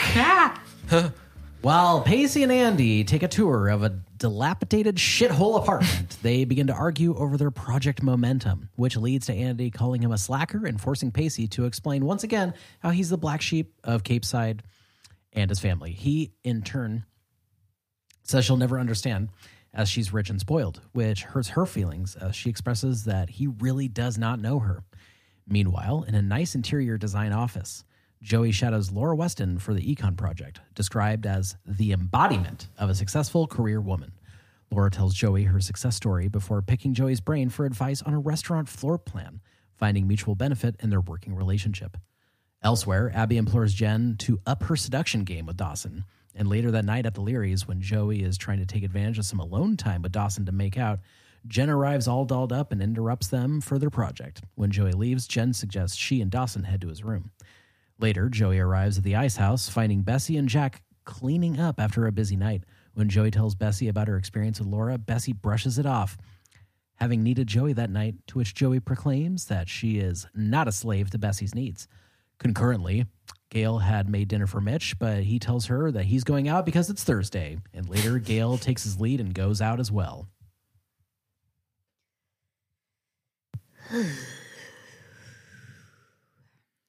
So this is back in the dilapidated apartment. This is where I will return. Stella, you can remove one of those thumbtacks out of your skull. Thank you. There's blood all over. I'm so sorry. Um, but th- this is where I want to return to my point about Pacey and Andie's relationship being a different relationship, something new and fresh for for Pacey, and something that I think we're supposed to pick up on. So in this scene, like you're talking about, he shares about how he is the black sheep of the family and everything. But I think what's interesting about that is instead, normally we see Pacey deflect with humor, right? He jokes, he makes jokes, or he makes a joke out of his own situation, or he just tries to laugh things off, right? That's what we kind of continually see between him and Joey, him and Jen, even him and Dawson. The only time we've ever really seen Dawson and Pacey be like vulnerable with each other is at the end of that party episode where they drive off on the boat together, finally having made up after a whole episode of dancing around each other. But in this one, Pacey is initially joking things off, right? Like the Viper stuff, he's like making a joke out of everything. But then here, when he's challenged, he doesn't joke it off. He doesn't try to play it off like anything. He instead is immediately vulnerable. He bears himself. He tells his story to Andie to try to get her to one, understand where he's at, but also to recognize um, maybe how good she has it unknowing to him, right? But to me, this is a huge shift in how Pacey is. His first instinct isn't to joke and deflect with her, it's to be vulnerable and to be authentic, which is not something we typically see from him.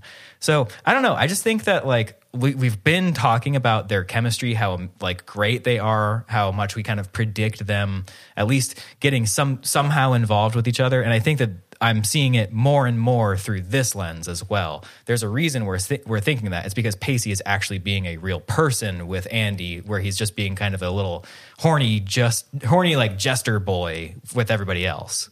Boy. Yeah, that's my superhero name.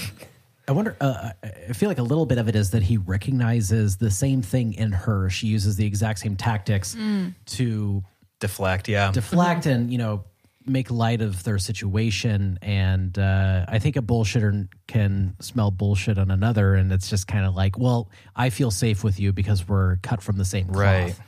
So he is willing to kind of talk about this. But at the same time, uh, the thing that he doesn't realize is obviously her wealth situation with her family. And so, in a way, it's like we're cut from the same cloth, but like, I don't know, you got the part of the cloth that has uh, some diamonds glued in.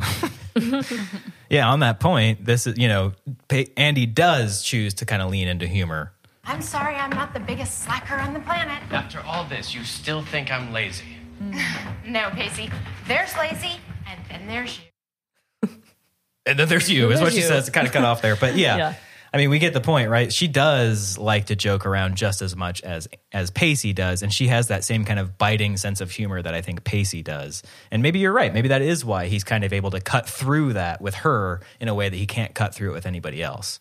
you know, I, I don't know. Like, I thought it was nice that she apologizes for, you know, kind of making these assumptions about him. Um, mean, I thought it was interesting that he just kind of like immediately moves to insulting her. Yeah. He immediately makes an assumption about her without Right. even realizing it. This is what we're talking You about. want to know the reason that this assignment is so fascinating to you? In reality, you've never had a problem in your entire life. You drive Just, he just assumes that. Yeah. Yeah. You know, it's just like- because she drives a Saab, which Yeah. yeah. like Saabs are, especially in the '90s, were like a kind of like a luxury vehicle. They're Mm-hmm. the car of the artist and the creative, right? You have to have a certain kind of wealth to have a Saab, but at the same time, it's just a Saab. It's you don't know anything else besides that. Yeah. Hmm. I wonder if you like, yeah, he, if he's feeling defensive or I don't know. I mean, I think he is feeling confused by the potential. My- My read is I think he's feeling confused by these feelings that he has for for Andie, and he doesn't know how to parse them. So just like he kind of does with everybody else, he kind of like nags them, right? To to just like any little kid does. You make Yeah. fun of the people that you have a crush on. Yeah. This was uh, uh, as I'm listening to us talking about this. I thought this this was an interesting setting for this to happen in. They're in this dilapidated apartment, viewing this dilapidated apartment, which doesn't even make sense because you're like, look at this place. Like this Yeah. place isn't going to be actually rented to someone. It's completely dilapidated. Yeah. Like what? so for them to kind of have this like, you know, happen in this In that- space. It's very Is- um, symbolic, Yeah. right? Symbolic. Yeah. I mean, this place is basically torn down to the studs, except with drywall on top, right? So it's it's yeah, it's not a, a livable home for them to be Yeah. to be actually in. Yet they're here, kind of fantasizing about the life they could have together, in a way. I love the that the landlady like smoking out the window, being like, know. "So you gonna take the Yeah. place?" yeah. Like, no, uh, no. feel like uh, uh, good writing, you should make uh, everything within the text should represent what's going on with the characters at all times. Uh, should, n- nothing should ever be just random or for the sake of just like moving things along.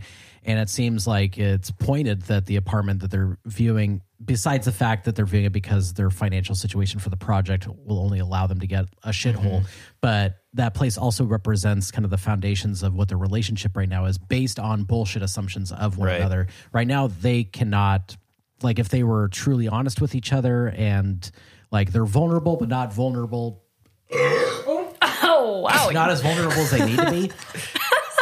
Uh, and if they were, it would not be a dilapidated shithole apartment. It would be Exactly. a good one.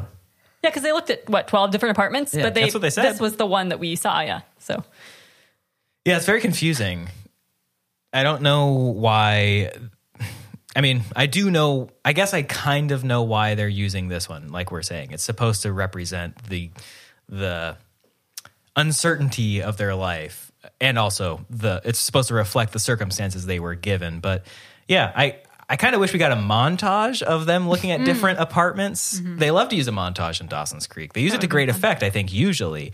Um, this would have been a great time to use a montage. We could have got a couple funny little scenes of Pacey like bowing for no reason. Or I don't know what the fuck. um, fast forward over to Weston and Associates, the that that cool design firm, and I love this uh, patented office talk that we get in the very beginning here. Let's take a listen. Dale, can you bring me the Farley portfolio? I need to look at it before the meeting. Sure. You must have always been pretty ambitious to be doing so well. I mean, I love that she's like, "Give me the Farley portfolio," and he's like, "Sure."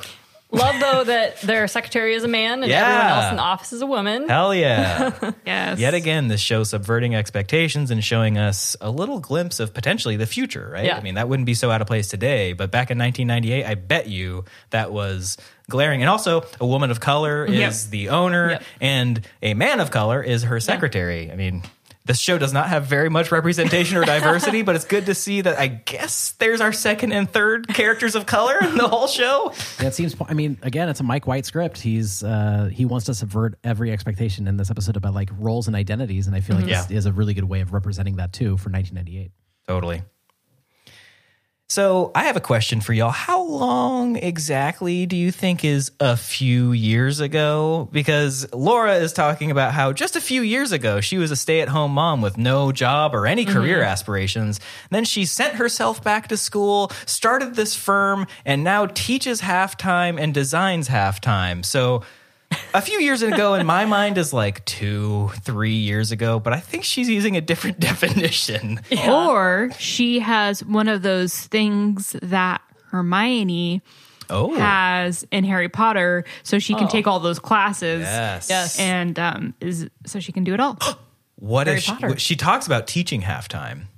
What if she teaches is at Hogwarts? Oh, yes. oh my Oh my god. it comes full circle. Damn. Love though in the scene that Joey uh, is starting to feel empowered. Yes. because she gets to offer advice. Yeah, on and the- gets validated by a professional. We're talking You know. about this specific. Okay, hold on. We're talking about this here. I have something. Listen. Now, Joey, we're doing the designs for a chain of Mexican restaurants. Come take a look at these floor plans. They look good to me. No, look closer. Do you see any potential problems? A chain of Mexican restaurants, you say?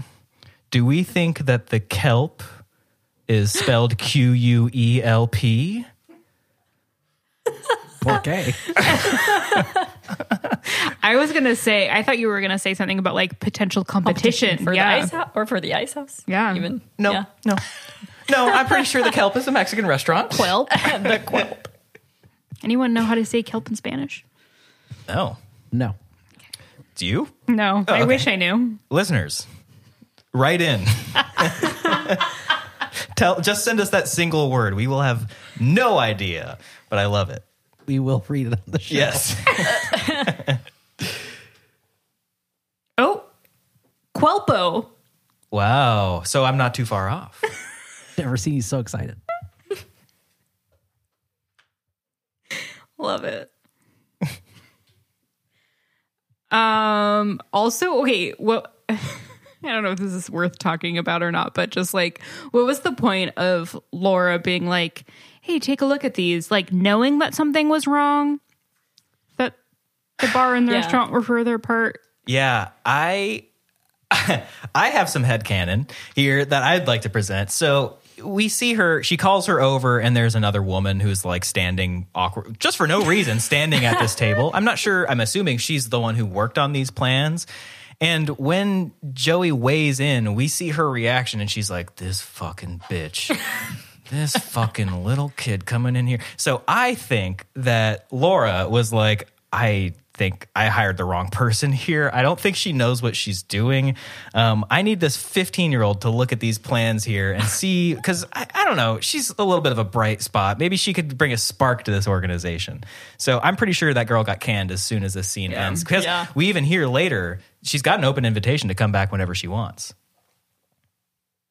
I do like the idea of a like a white. This is you know a white collar job. They're uh, they they're making this thing without consideration of the blue collar workers. They're going to be like the ones Yeah. trapped in the environment of their creation. So it feels like for the first time, Laura's like, oh, I should actually ask someone that would be involved with this, like if it would work or not. And obviously, that that woman who looks so fucking pissed uh, from Joey's advice is like clearly someone that's rich. That was Mm-hmm. like, oh, I've never even like thought of what it might be to like actually work in a restaurant.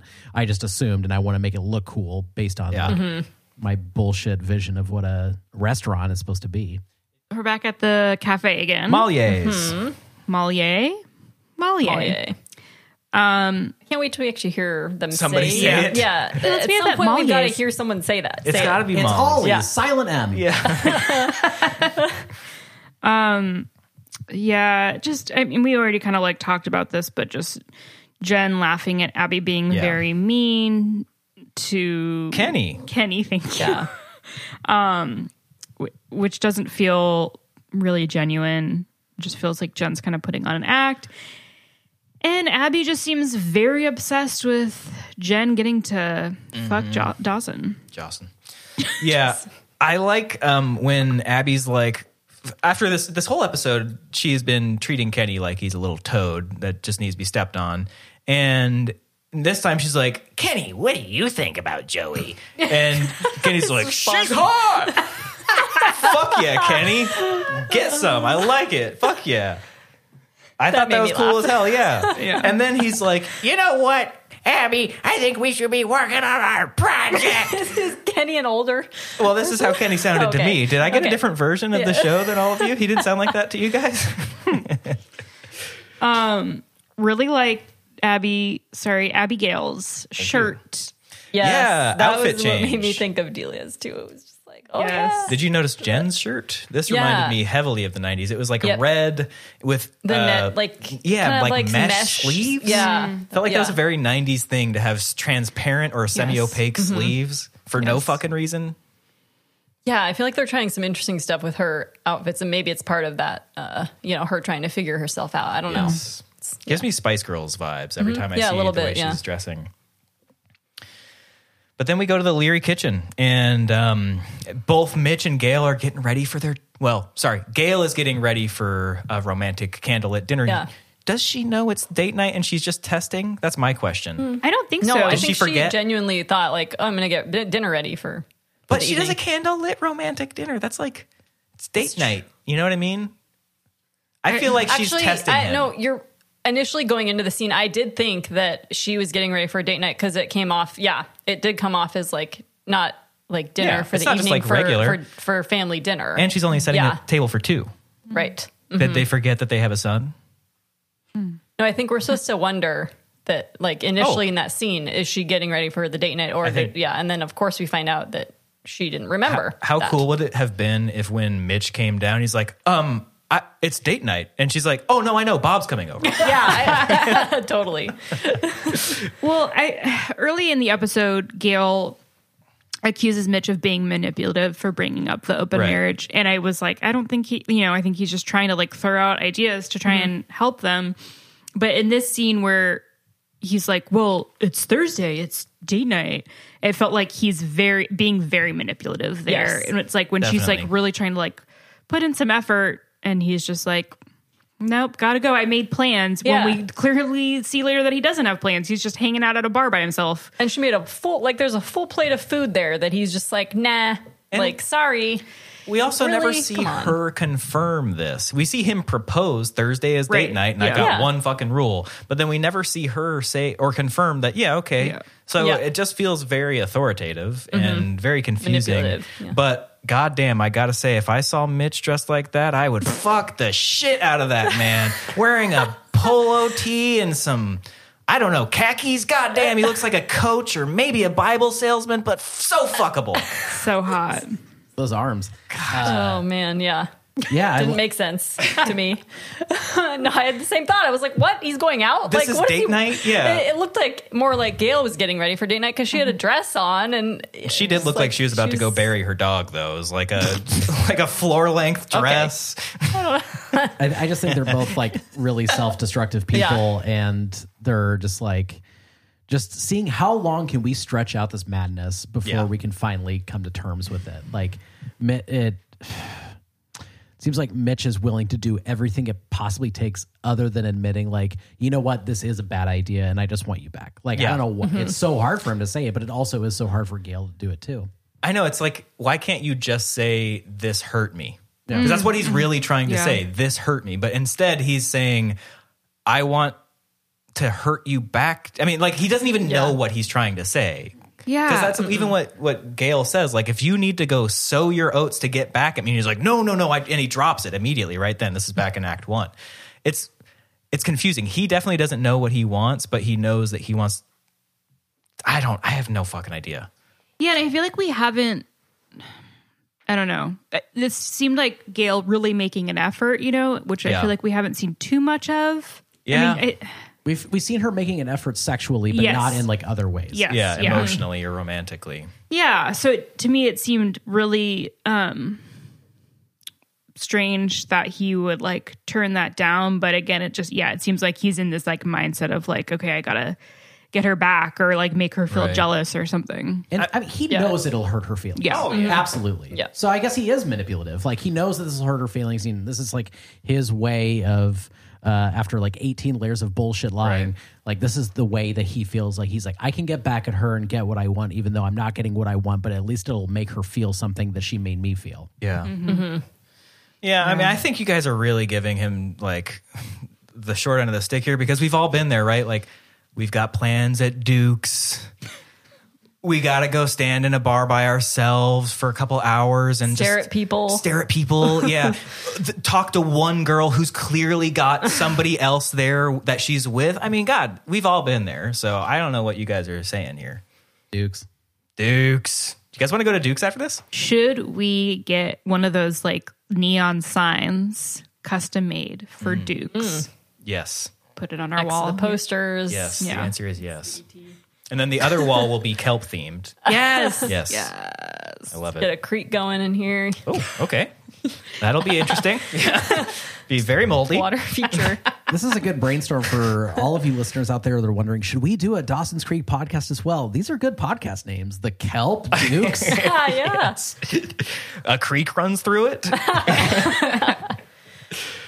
Um, so yeah, while all of this is going on, Dawson and Joey are like finger banging on the porch. I don't Yeah. I really I don't know. I I just feel bad for Dawson in this scene specifically as, you know, the, the Gail walks out and basically is just like, "Hey, if your dad comes home, tell him I'm out fucking a stranger. Please, make sure it hurts." And this is Dawson's response. I've given up trying to figure out my parents. I don't know. It just it's really weird right now. to your point, Cody, Mike White is the king of show and tell because, or show not tell because if this were a different writer for this episode, we would have gotten like 25 minutes straight about Dawson moping about how hard Mm. his life has been. And instead, this is the one moment we get and we feel it because we Yeah. see it. Mhm. Right? Okay. Like I felt horrible for Dawson and when this is what's happening for him. And I don't know, it's just really sad. Yeah, I mean, like, uh, like we already feel like we're an outside witness to whatever's going on with Mitch and Gail because it's confusing to us. I can't imagine how much more confusing it'd be for him. He's not seeing the scenes that we're seeing, so all he sees is just them by themselves, Mitch and Gail, and them being weird as fuck, and then doing this, and then obviously communicating with your child, like through your child, is like the worst fucking thing you could possibly Super do. healthy. So it's just, yeah, it's Oh, really healthy. Yeah. It's definitely like one of those signs of like a good functioning family is if you use your 15 year old son as your communication tool. Words to all the fam- the parents out there. Yeah, it makes me feel like a teenager again. um, thought it was funny, just like after all the precautions about at the beginning of making sure that they weren't Joey and Dawson weren't alone together. They were like, Yeah. "Here, have the whole house to yourself." It's date night. Guess date night goes to you guys too. Yeah. Yeah, I do want to give Joey props for not taking the bait when Jen walks in all dolled Mhm, up, and mhm. Joey is like, "No, no, you're, I'm, I'm good. I was just leaving." She doesn't like cause a scene, and instead she gets one subtle dig as she's walking by. She's like, "Nice dress." Jen's like, "I borrowed it." yeah, I bet. Fuck yeah, Joey. Yeah, you know what's going on. Didn't like the dress. Didn't think she looked good or comfortable in it. Like I thought she looked really uncomfortable and stiff. Yep. In this outfit in the next couple of scenes. Yeah. It reminded me of those like puppets that that people have where it's like just a stick that goes up through the back and then a couple things to control the hands cuz she was just like stick straight, so stiff. It looked like she had a big old stick up her butt. Mm-hmm. She looked like a straw. Mm. I want to talk about Jack for a second in this scene. Um, so I, this is the second or third time that we've seen that Jack experiences a fight between between Joey and another character. Yep. Um, he was there for the fight and experienced the fight between Dawson and Joey, and now he's seeing Joey and Bessie fight. And so far, all we've seen Jack do is kind of cleaning up the ice house. So I'm kind of wondering, will Jack play a role in cleaning up some part of Joey's life? Oh, in yeah. some way. Hmm. I Good read. That's awesome. down the line. Yeah. I think we are foreshadow.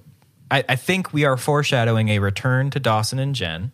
And with that, just like you were saying, right, Joey is still kind of a symbol of the past for Dawson. He wants to move forward. Jen is trying to embody this adult person. Je- Dawson's going to flip, go to the adult. Joey's going to be left in the dirt, and who's going to be there to pick him up? Her up. Jack. Jack. Jack. Yes. That's what I think. Mm-hmm. Yeah, I want more Jack. He's cool as hell. Yeah. he's really empathetic Yeah. and he's really wise and i like the way that he interacts with joey i mean we've only really seen him interact with joey but i really like the way he interacts with her it's really caring you know Yeah, I feel like his interaction, or so what we've seen of, seen of him so far, really pack a punch. Like there's like Yeah. it's like a little, a little bit, but a lot. Like he's very insightful so far. i want to know if he's older or younger do we know if he's older or younger than andie we don't know yet. I don't know. Uh, we've talked at length also about like what we, how would we recast this show if we were to reboot it, and I honestly think like a really good actor or character that could play Jack is Treebeard from Lord of the Rings, the giant uh, walking tree creature, because he's wise beyond his years. he's extremely empathetic and insightful. He understands uh, the meaning to be in between transitional phases of you know power dynamics. so right I love that. I think that we really do need to open up casting for this teen drama into fantasy creatures because I think Pan, the the uh, the creature from Pan's Labyrinth with the eyes in his palms, Who would that be? Dawson. Dawson. Clearly, that, he, he's naked all the time. I mean, God, it's like he's kind of wet, you know. Kind of like ET. Kind of, kind of. Ooh, okay, okay. There we go. We'll recast E.T. as the the creature my from God. Pan's Labyrinth. A first fight always leads to a first makeup. I love that. Um, I know we're only like a few episodes into this season, but I feel like um in general it's like we've seen very little of all the characters interacting together. It's very Yeah. much like Joey and Dawson, Jen and Abby, Pacey and Andie. Um Yeah. which is like interesting to see the, the kind of like the different dynamics, but I I'm really wanting more of every like An- we haven't even seen Andie interact with Jen, Mm-hmm. barely with Joey. Or Dawson.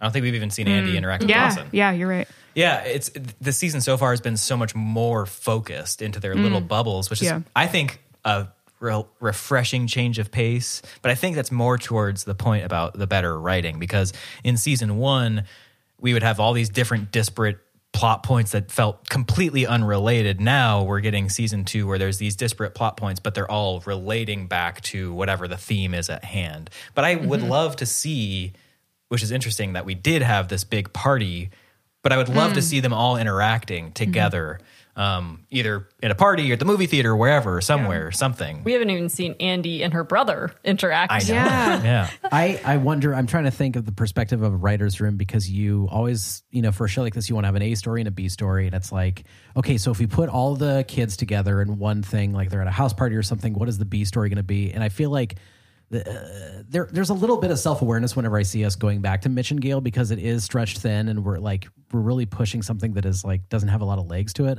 So I'm wondering if for them, they're just like, if we only did the A story as the kids and the B story as Mitch and Gail, that's not going Right. to work it's going to be so weak and everyone's going to be really bored during those sequences. So I wonder if that's why they keep breaking off off into these little pockets because they don't have a strong enough B story to go back to. Yeah. Um, because right now when you have like all these little different bubbles of our characters, when you hop around, it's fun because you get to see these like Totally. little worlds, and then you're you're never like the only weak point is the Mitch and Gail stuff. But thankfully, it's only a couple scenes.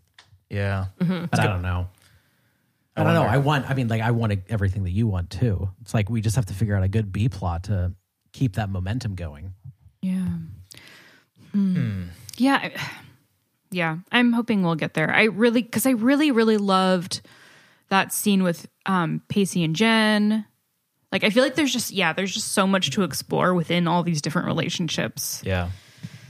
But, you know, we'll get there. We'll get there. Get there. We still have 23 more episodes in this mhm. season. So I think we got time. A hundred plus. Yeah. episodes the series.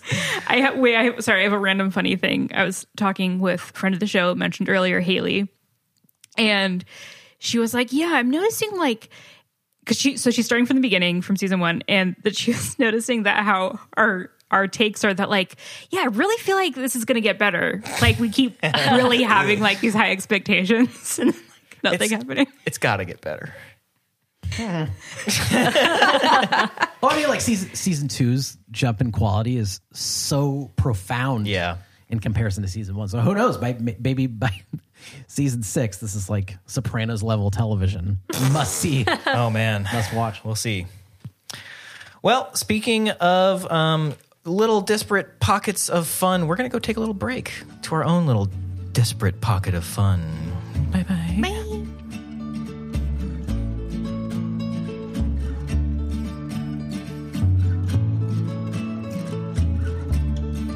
We're back. Later that night, Pacey shows up at the ice house for some coffee and vents to Jack about his sister Andie being spoiled. Jack reveals that they've actually gone through quite a bit of financial hardship and to give Andie a break. Back in Dawson's room, he and Jen finish the project, which opens the door for Jen to make some unsubtle advances. Dawson rightfully calls her out, but Jen says she doesn't respect his relationship with Joey and she'll always be an option. When Dawson asks what happened to the Jen he used to know, she says she got bored and kisses him before leaving, looking sad from her own actions. The next day, Bessie comes home after cleaning the ice house all night and, record scratch, fires Joey. When Joey tries to apologize, Bessie tells her that she realized Joey was kind of right and having her work at the ice house is robbing her of her life. Joey tells Bessie that she's proud of her for everything she has done and continues to do. At school, the kids turn in their projects. When it's Andie's turn and she's about to hand in a Pacey less report, Pacey shows up and hands in a substantial project that encompasses both their efforts. After class, Dawson celebrates the project being over while Joey feels satisfied by what she learned. When they kiss, Abby and Jen walk by with Abby shouting, Get a room, and Dawson says he doesn't know what that's about. Elsewhere, Andie uh, thanks Pacey for finishing the project and he apologizes to her for assuming things about her personal life. When they playfully bicker about the project's details, they walk by none other than Pacey's ex groomer, Miss Tamara Jacobs, thankfully avoiding her stares. And lest we forget the B plot of Mitch and Gail, whose Thursday night escapades turned out to be lonely, but when they came back to bed with one another, they lied to each other about how much fun they had before going to sleep, turned away from one another. Okay. I want to talk about the B plot just for a second first. Yeah. Because we're in Malier's Market. Malier. Of course, with Gail. Mm-hmm. Mitch is at Duke's. Did anyone notice who else is in Malier's Market? Did you? You guys didn't notice? Okay. What? Oh, okay. you guys are in for a treat. Was it, was in. it, was it Cole? With, no, it was Mike White. Oh, He was really? sitting Yes. at a table, and I don't know if James knows this. James, we, we both saw Mike White, but he's sitting at a table writing, Yes. and he has crumples of paper all over the table, and you actually hear him crumple a piece of paper and throw it. And so this is Mitch and Gail's plot line. This is him writing their plot line. Oh, interesting. I love that idea. Oh my god, I got so excited. yeah. That is so fun. Uh, Yes. we will try. It scans by his table, and Yeah, there he's he in is, the- in the crumpling. very He's first- like writing, and yeah. In the very first part of that scene, after Gail gets her coffee and starts to walk away, they scan through the, the shot, and the very first person, it's Mike White on a table by himself. That's so rad. Wow. Damn. Yeah. Yeah. Um, that's really fun. I don't know if we should just talk about this right now, but that coffee shop is popping off. It really is. At first, I was like, okay, maybe this is like a, uh, what do you call it? Date, um, Like a, like a speed dating speed dating thing. thing. Yeah. Yeah. Yeah. But there's like, it seemed like not that. It, it, to me, it seemed like one of those like 24 hour cafes or, you know, like the coffee shops that are like open late for evening coffee cocktails. I don't know. But like initially, I wouldn't have thought of that market being that until Yeah. you see Gail go there. It's like the most amount of people we've seen in one. I know. Yeah. and everyone it's like lively Yes, Like, people yes. are hanging out They're Re- having so much fun. recently stella and i were talking about how there's um there's not a lot of options like if you're if you don't drink alcohol to like have like a fun like place to hang out in portland Mm-hmm. and stella reminded me there's like a an alcohol less bar that had Yeah. like a pop-up and like they're Yeah. gonna- but then i was like but it's not going to be the same environment because it's still going to be like 11 o'clock at night and a bunch of sober people in booths not Yeah. talking to each other like that's not going to change anything Which, but this place, it's like people are, you know, they have their They're so- Americanos and they're losing their Yeah. minds. They're so happy. They're like, oh, what's yeah. up? Yeah. It looked more exciting than what was happening at Duke's. Yeah, I mean, I my initial thought was like this kind of sucks and feels like a little bit unbelievable that they're both by themselves. I mean, I think that's supposed to be kind of like the point they're just mm-hmm. like sad and alone though. But it's just like really like Gail couldn't like call up a friend to come meet up with her and Mitch isn't like hanging out with Cole or like any I don't Yeah. know. I didn't really like that. I thought what I got from that was that we were supposed to see that like, oh, they're so out of practice, they don't know how to talk to people. Uh. Yeah. But then what's not what doesn't quite work for me with that is like we already know Gail can get it. You know what I mean? So like the notion that she's just going to be like awkwardly but i guess at the same time she isn't really committed to this yet mm-hmm. Mm-hmm. right? I think she's just doing it to say she did it whereas i do think that mitch is actually trying because of of both of these scenes he's the only person we see actually try to approach somebody. As casually and as as like weak as it was he does try to say hi to that girl at the at duke's as she is leaving with somebody else which made me laugh because i was like dude she's clearly leaving. Like Yeah, because like we know Gail did that at work, so that's a whole Yeah. different environment that she was able to, you know, like right do something, you know. But she's by by herself sitting there, and yeah, I don't.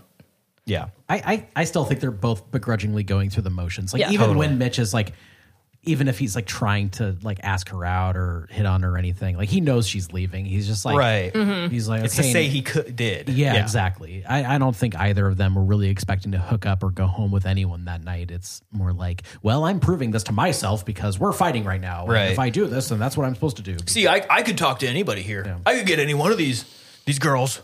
Yeah. Like even if Mitch like went home with someone, like he would be miserable the entire time. Oh yeah. Mm-hmm.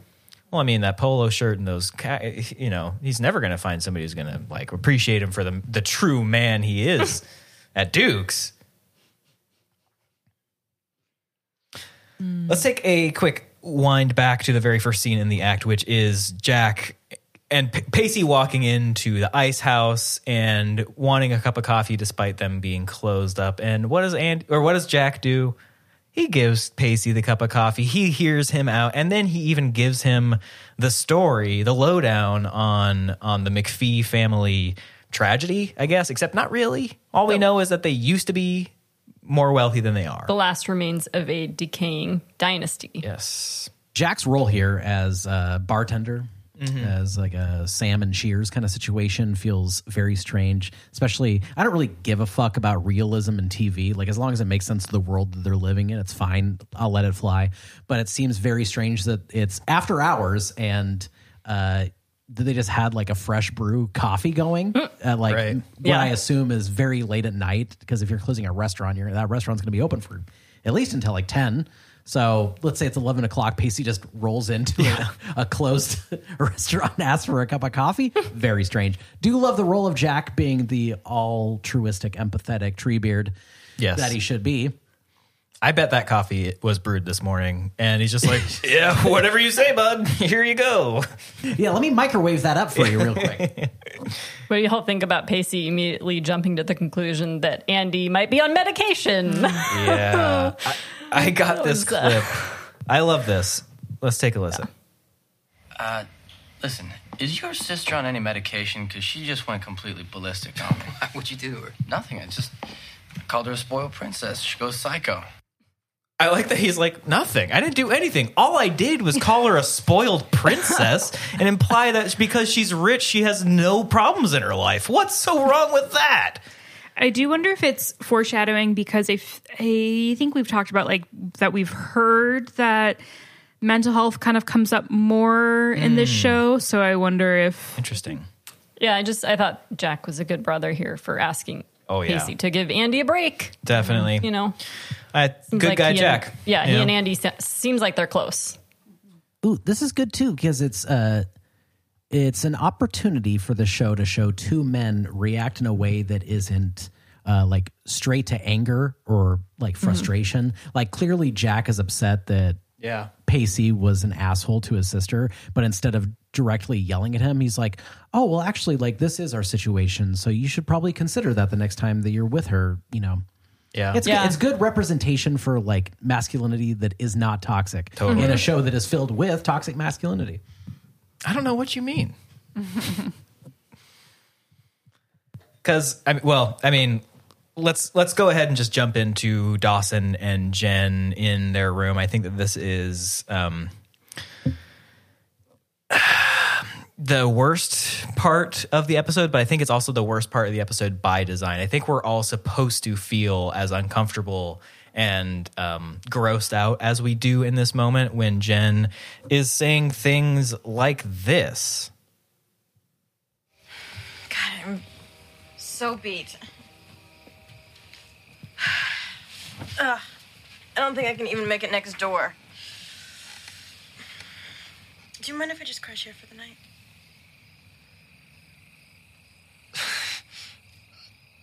Actually, yeah, I do. What? What do you What do you mean? What do you mean? What? I mean, I think this too is like a really good example of subverting our expectations because usually this role would be designed Oh, for the man Mm-hmm. to be like Yeah. all over a girl who's like, please leave me alone. Um, and again, handled very well. Yeah, this is designed by design, like to make us extremely uncomfortable. Um, it reminds me of that Simpsons episode where Bart has a crush on his babysitter, and um, oh, what the fuck is the bully's name in that show? Uh, like the older kid who wears like this gold T-shirt. Randy. Um, no, Nelson? no, not Nelson. Yeah, well, Randy. every Simpsons fan Let's try is like that one again. right now. But he like comes over and he's like, "Hey, is it cool if I take my pants off? They're really chafing me right now, man." And it's like clearly what she's doing Right. in this to Dawson, and he's not having any of it. And also, just props to Dawson again Yeah. for being like strong in this, not reacting in a way that like belittles her, but a way to be like, Yeah. this is not you, and this is embarrassing, and I'm very like sorry that this is happening right now." Yeah. Oh. And, oh, she's just uh, straight up like gaslighting him. Oh yeah. Yeah. Like hardcore. One hundred percent. Yeah. Yeah. I, I I think I capped that. Let's take a listen here because I I thought the exact same thing. I was like, Jen, what the fuck are you doing? Dawson, if you can't handle being in the same room with me, I think. Okay, look, I can handle being in the same room with you. I just can't handle you throwing yourself at me every other second. I mean, don't you find it humiliating? I'm not humiliating anybody, Dawson. And I know that you're with Joey, and I accept that. I just don't respect it. And I don't mean this in a slutty, self degrading sort of way, but I want to let you know that you've got options. And I'm one of them. But that, but that moment where she's like, if you can't handle being, in, Yeah. it's like, uh, what the fuck? Yeah, that and then but I think before that she she when she says like can I stay the night? Yeah. And he's like nah No. and she's like well if you can't handle like Right. me sleeping over or like something about not like I Nobody didn't- said anything about sleeping together. Yeah, yeah, yeah, yeah. And he's like, uh, what else? You know what I mean? It's just like, eh, that's honestly like scary to, to watch because it- that just is like, cle- Abby is getting into her head, right? Mm-hmm. This has all been planted in Dawson's or in Jen's head by Abby, and it's it's worrying because that that's like I think when what what we see is after this, Jen tells her that right. Jen Mm-hmm. Jen tells Dawson, "I just want you to know you have options, and I'm one of them." She kisses him, and then she walks out and leaves. And we see she pauses mm-hmm. in the hallway, and she Yeah. has this look on her face in that moment where she almost looks like disappointed in herself or something. Yeah. I don't know. So right before that, when Dawson asks what happened to her, he recognizes that this is not Jen. He asks Right. what happened Yeah. to her. She she refers to herself in the third person. Yeah. She says she got bored and she decided to liven things up a bit, which I thought was significant because she's not talking about herself. She's talking about someone yeah. else that's not her. So Yeah. Yeah, it's interesting. Jimbo Jones. The Simpsons character is Jimbo Jones. Oh. Thank God. Uh, yes, no, Mal. 100%. I love that idea of like her talking in the third person because it's uh, that clash of identities. If this was a David Lynch project, halfway through this episode, they would wake up and they would be the people that they're pretending to be, and they would be like a new character. Named Jimbo Jones. Jenny or yeah. Jennifer. Jennifer. Um, Have you guys noticed that this show has like a weird I don't know if obsession is the right word, but often when there are these like deep or impactful scenes happening, there's like the use of industrial sounds in the background, like fog horns or train horns. In this scene, while J- Jen and Dawson are like arguing in their room, there's a couple times where you hear this like train horn in the background, which hmm. I think imparts this certain sense of like loneliness or forlornness or like whatever being on the move that that sound kind of because Twin Peaks is the same thing, though that's because it's based around this aquatic, ooh, aquatic themed restaurant. Is Twin Peaks actually taking place in the kelp? Um, anyway, I just I just find that interesting, and I want to start like tracking that because it comes in and out, and I feel like I notice it more in these moments where it's like Mhm. a pivotal moment in the show or in in a character's arc. Well, I think like trains are traditionally used as uh, like a symbol for progress. Like if you think of like uh, Pather Panchali, uh, like the train is like. Sh- I often do think of yeah. Thank you. You're That's right. my go-to. exactly. the Satyajit Ray movie is really good. Uh, the Apu trilogy, but like the like a train is used to like signify like progress and this idea of like transitioning from like one period to another. Right. Uh, like the the world is changing, right? And I I think here that could also be the case. It's like we hear these sounds in the background. If it is a train, then it's like, well, this show is kind of railroaded towards progress. We're like, yeah going forward and there's no like we can't stop. We can never go back to what we once were before which could go mm. with jen and like dawson being like we can never have a relationship again because you're choosing to be this new person and that's not the person that i was in love with before this all happened. But we can never go back now that i know that you're willing to put on this facade. Mm.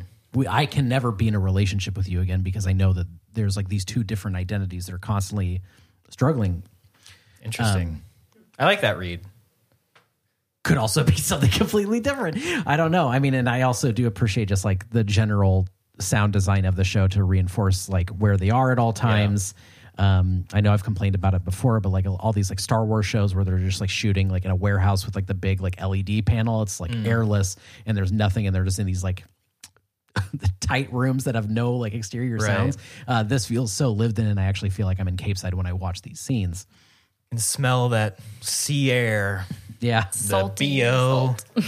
Not enough cars for the seagulls.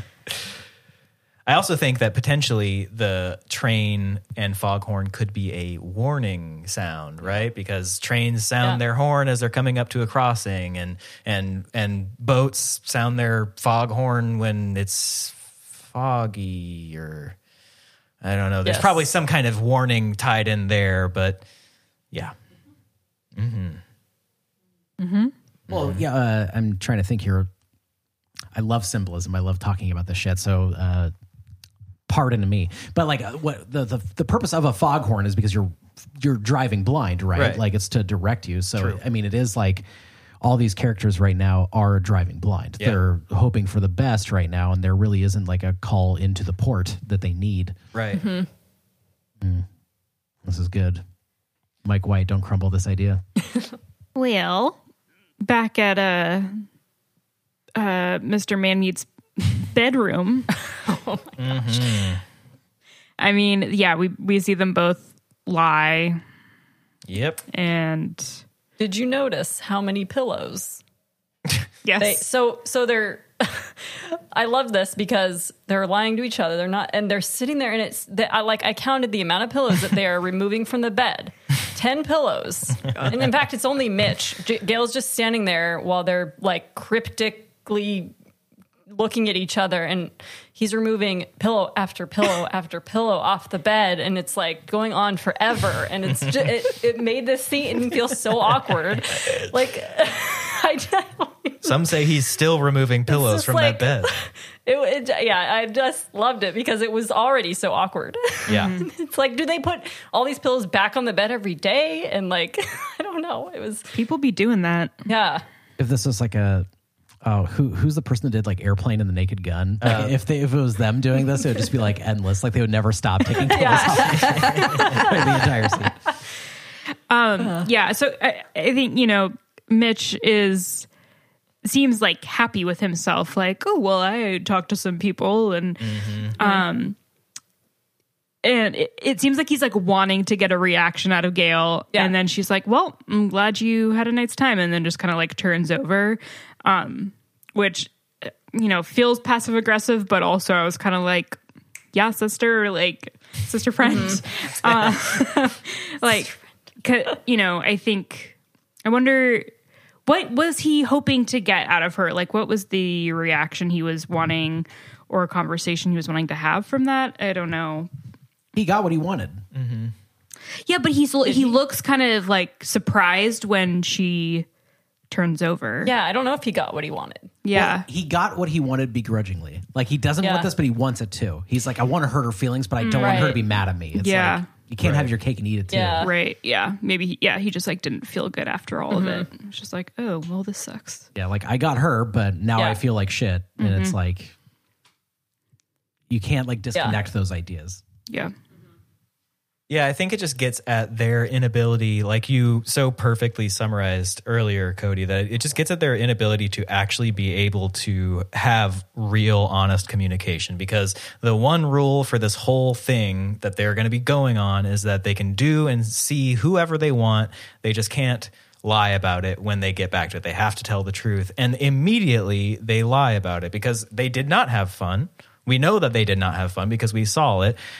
She, Gail, did not meet up with a friend, though I do think it's interesting that what she says that she did was social. She went out to meet up with some friends for a drink. And Mitch did not do what he said he did, which is talk to some people and do some dancing. He just stood there awkwardly by himself, like a dork. and neither one of them had fun. Neither one of them actually got what they're doing. And both of them are instead lying to each other. So they're just, they cannot be truthful in this moment. They, and they have no idea what they're doing. I don't know. I don't know. It just, yeah, all of it just felt really unfulfilling and mm-hmm. unhealthy and I'm yeah, I kind of it's like I don't really know what's going to happen next. I feel like they're kind of headed towards divorce potentially. If this like yeah, I feel like their communication just is deteriorating more and more. Like those pillows. One after another, after another. We have Potter porch. Yeah, a like a sweet moment between them, Joey and Bessie. Um I don't know. I don't really have much to say about this. But it was a heartwarming sister moment. Yeah. Um, I mean, at first she's obviously she's like trying to fire Joey, but you know, I don't think she really wants to fire Joey. Yeah. Um,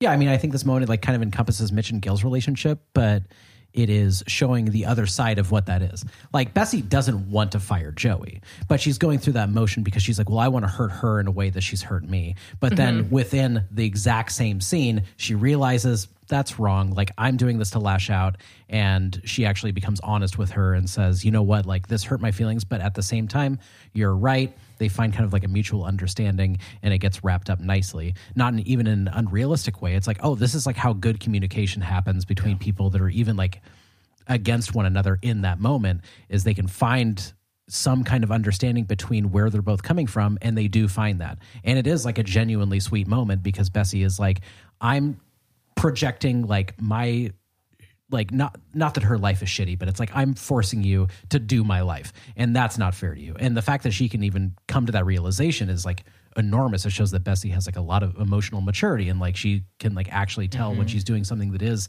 uh, kind of gross.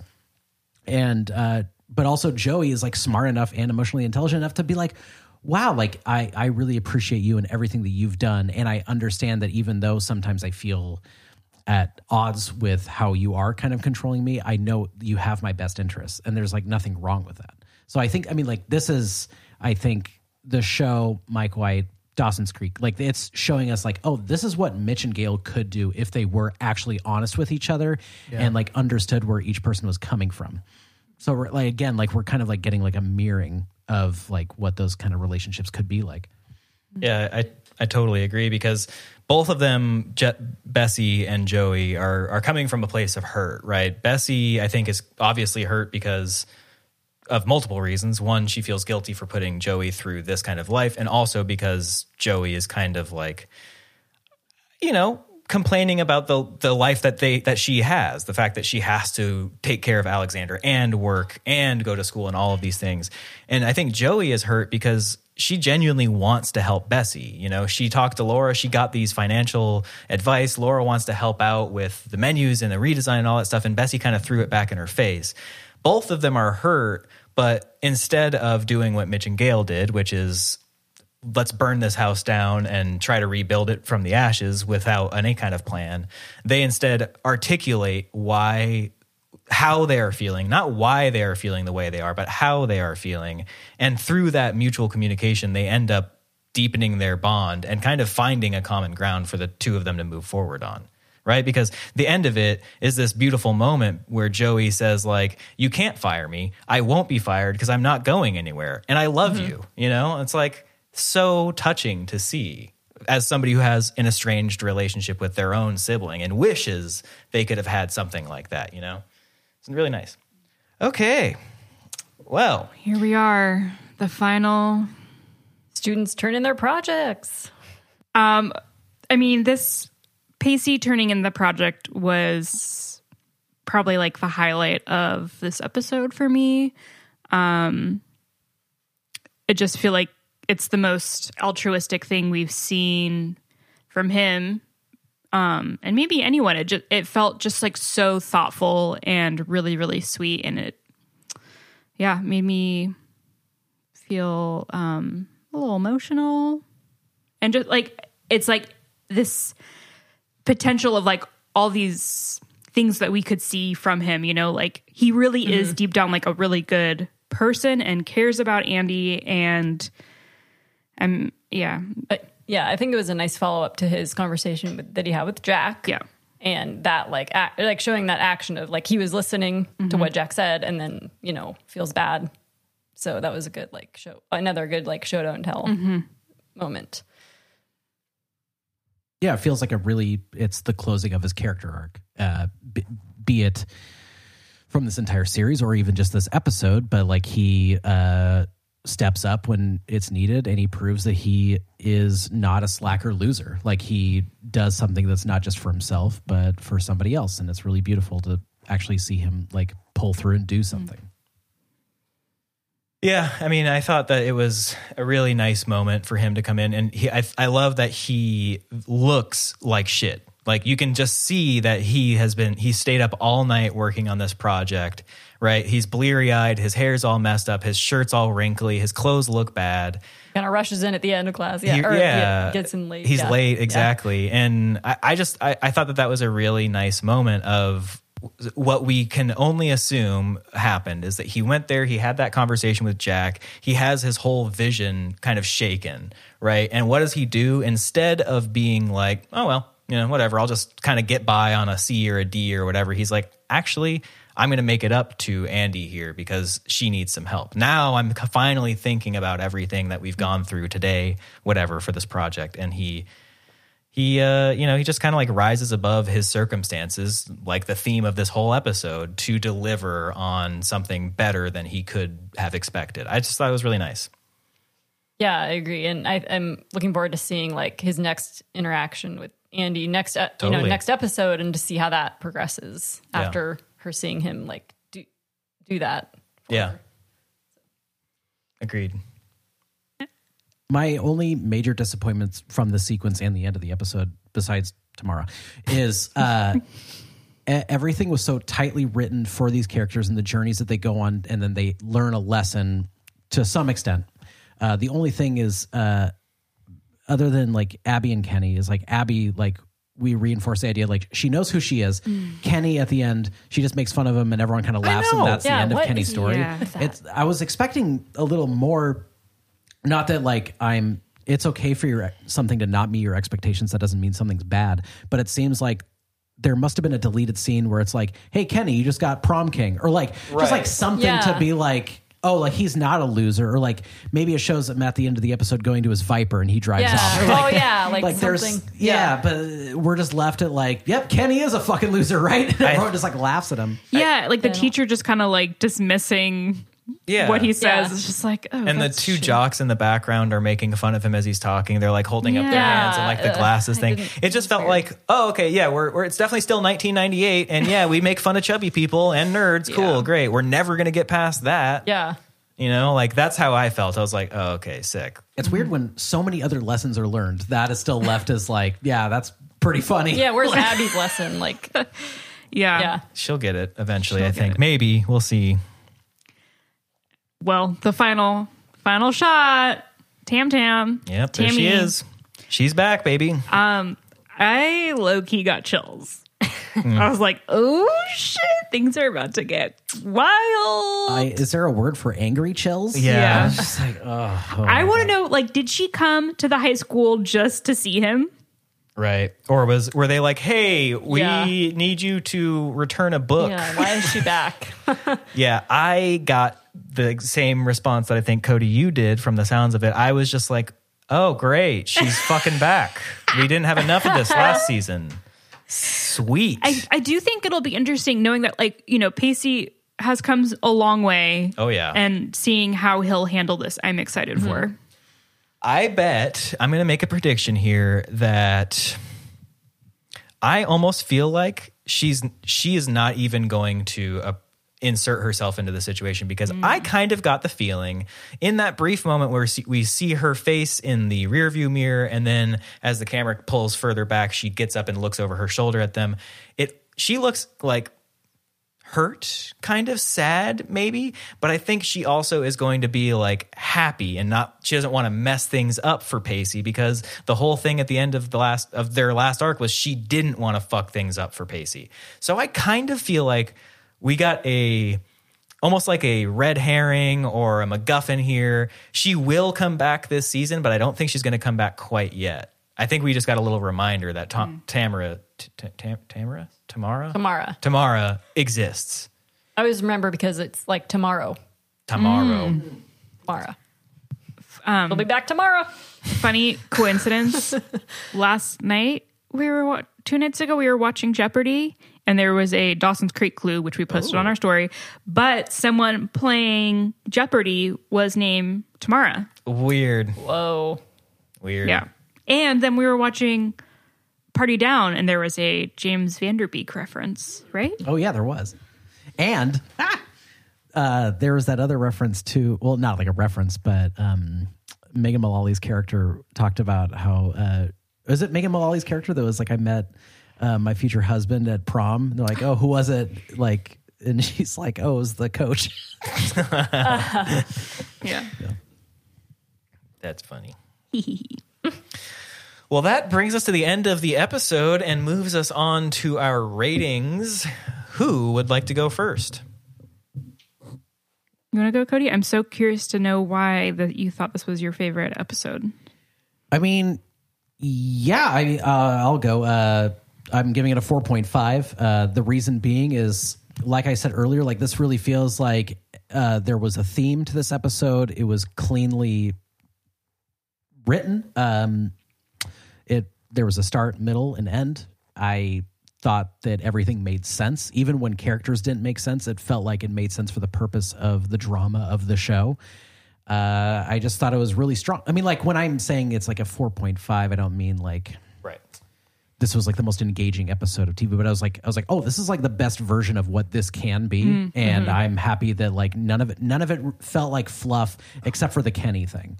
It was like that was the only thing Yeah. where I was like, this feels like it's um, they're just like there's no real reason for this to happen except to for him to be the butt of the joke for Abby, just to reinforce that Abby is mean. Like it's like a totally secondary character kind of thing, um, and also a lower rating because like there really wasn't uh like it felt like there was deleted scenes that would have like added a little more to like why Joey is suddenly hanging out with Laura or why Mission and Yeah. Gail are um so quick to like take on uh date night. But aside from that, yeah, like I thought it was a very strong episode. Yeah, fair.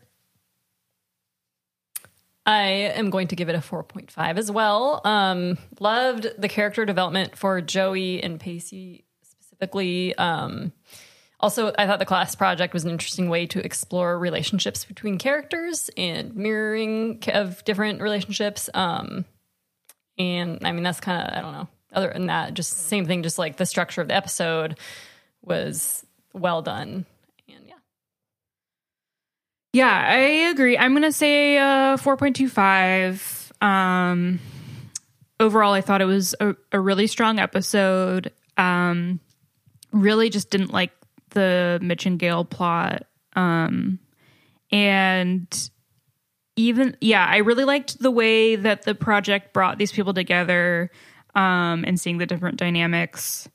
Really don't like this path we're on for Jen. Um, but overall, I mean, like it, it feels like it will have a purpose and, um, yeah, overall, loved, loved, loved the pacey bit at the end. That was like a big highlight for me. And yep, that's all. Cool. Well, I hate to be um, a contrarian here, but I'm going to be giving this episode a 2.67. Um, Whoa. Oh, yeah, I, I actually do enjoy this episode quite a bit. I think it is f- pretty pretty good. Um, but I also really didn't enjoy like significantly did not enjoy several moments of this episode. I would be willing to bet that the moments of discomfort I felt were intentional. Um, and I do give it its flowers for having a visceral reaction from me. But I uh, just continue to go back to feeling like the we're making progress on the types of plots and the way that we're weaving our plots together. Um, I just really don't did not understand the Mitch and Gail subplot, and I thought that it was kind of lazy, and I wish it didn't happen. It made me laugh a lot of times, and it got me some good uh, some good clips. And I guess on that note, I did take forty three clips for this episode, so I think that is a world record for me so far. So I don't know, maybe you know my experience watching it, it multiple times has impacted my rating, but yeah, I just so far this is my least favorite episode of the season. Um, and i'm very excited to see where it goes and i think we got some good things coming out of it but that's the rating i gave it and with that we move on to recommendations. So i will go first as is tradition. Last will be first. Isn't there a biblical verse about that? I am god. Um, so on that note i'm actually going to be recommending a video game that is yet to release. It will be releasing sometime in june. It is a video game by the name of Diablo 4, made by Bethesda, and I believe Activision is now involved in this somehow. However, with that said, Diablo is a video game franchise that I have been involved with literally since the very first game was released. I've been I've played every version of this game and I've long been awaiting the release of Diablo 4. It's an action RPG where you create a character in this crazy gothic demonic world where hell and humanity. Uh, you're kind of t- you're caught between this war between angels and demons, and you play a very large part in this war. The the the the steps that they're taking forward are are very very impressive. And i think that we're going to see just like we do with every time a diablo game gets released a huge resurgence in the action rpg genre. A lot of games are going to be benefiting from the things they're doing here. And i just really love the world. Like i said this kind of angels and demons you're caught between them. It's very cool and very fun um, and seeing the world uh, of hell kind of brought into our world really makes me think of this amazing song that I know called Hell by King Lizard and the Gizzard. King, King Lizard. King Lizard, King Gizzard, and the Lizard Wizard. It's off of their album "Infest the Rat's Nest" from 2017, and I hope that you all will go and listen to it. It's amazing. I will go. Um, I am going to recommend earlier mentioned Haley, friend of the show. She is uh, an amazing person overall. Um, she is very talented, and over a little bit over a year ago, she started um, making stained glass. Um, she she's taught herself for the most part is incredible. She does it all. She can do animals. She's done some UFOs. She's done some Uh, she made us a, a monstera leaf when she first started. That's very beautiful, hanging up in our house. Um, she's done some really sexy pieces. Um, she can do custom pieces for you. You should check her out. She has an Instagram and an Etsy. Glass, grass, and ass. That is glass, Nice. Grass, and ass. Um, yeah, give her give her Insta a follow and check out her Etsy. Cool. Will do. I'll go next. um, I am sticking with my bird theme from last episode. I'm going to recommend an IG account called Avian Behavior. It's an account run by bird behavior expert Hillary Hankey. Um, she posts educational videos about bird behavior with birds like parrots, owls, ravens, vultures, toucans, um, kind of bigger birds. Um, it's pretty cool stuff. Uh, she posts a lot about a white naped raven that she has that's very cool, one of my favorites. Um, and just check it out. It's good stuff. Do you know how behavior is spelled? Is it spelled the European way with a U, or is it? No, I think it's I think it's B E H A V I O R. That's what I believe as well. Okay. Um, I'm also uh, going to give an update on the big bear bald eagle cam that I talked Yes. about last episode. Um, sadly, the eggs did not hatch, but Jackie and Shadow are still active at the nest, so you can still go and look um, at the live feed. Uh, the eagle specialists are saying that they're still showing signs of being in nesting mode, which means Jackie may lay another clutch of eggs. So go check it out. Um, there are also apparently two nocturnal flying squirrels that visit named Fiona and Fast Freddy. That people have been enjoying watching. They uh, live nearby and they visit at night to scavenge for like food, leftover food that the eagles are have left. Very so cute. yeah, Whoa, Fast Freddy. It's funny that you mentioned them because tho- those eagles have been making the rounds on the internet actually this week because some news, you know, like BuzzFeed type thing picked up a video of Shadow bringing Jackie a stick Yes. for the nest as, Uh-huh. a, as a gift and then and then uh, Jackie flying off and Shadow Yeah. taking her place, which is an Yep. uncommon characteristic of male eagles to kind of help take care of the eggs. This is what Mal talked about brief, last week, Yeah. so or last episode. So yeah, yeah. And there's uh, there's actually a separate web page where you can like read. There's more that they're, they're writing, kind of educating people about what is going on at the nest. So very cool. yeah, check it out. Uh, more of a personal request for this one, but old buddy of mine, Lou, uh, was recently diagnosed with stage four Hodgkin's lymphoma, and thankfully his health team is really positive about his chances for a cure. But he's looking at six months of biweekly chemo and won't be able to work that entire time because of how awful the side effects are. And plus, his cancer isn't covered by Oregon's short term disability, which really puts his family in a tough spot financially. So, we're going to put a link to his GoFundMe page in the podcast show notes. I know everyone says this, but every bit helps, even if it's just like five bucks. Uh, Lou really is like the sweetest guy, and it really breaks my heart what him and his family are going through. So, it would mean a lot if our listeners could throw some money his way. He deserves it. Yeah, everybody who is listening right now, go ahead and hit that little I button on your podcast player. It'll open up the show notes. Find the link to the GoFundMe and at least just open it up and look at it. Share it with your friends if you can't donate, but please feel free to throw anything. Like Cody said, anything helps. Thank you. Well, next time on Freaks and Creeks, we will be talking about season two, episode four, Tamara's Return. Tamara's return dredges up unresolved feelings in Pacey as Joey struggles for independence from Dawson. Independence from Dawson. Oh. Can't wait.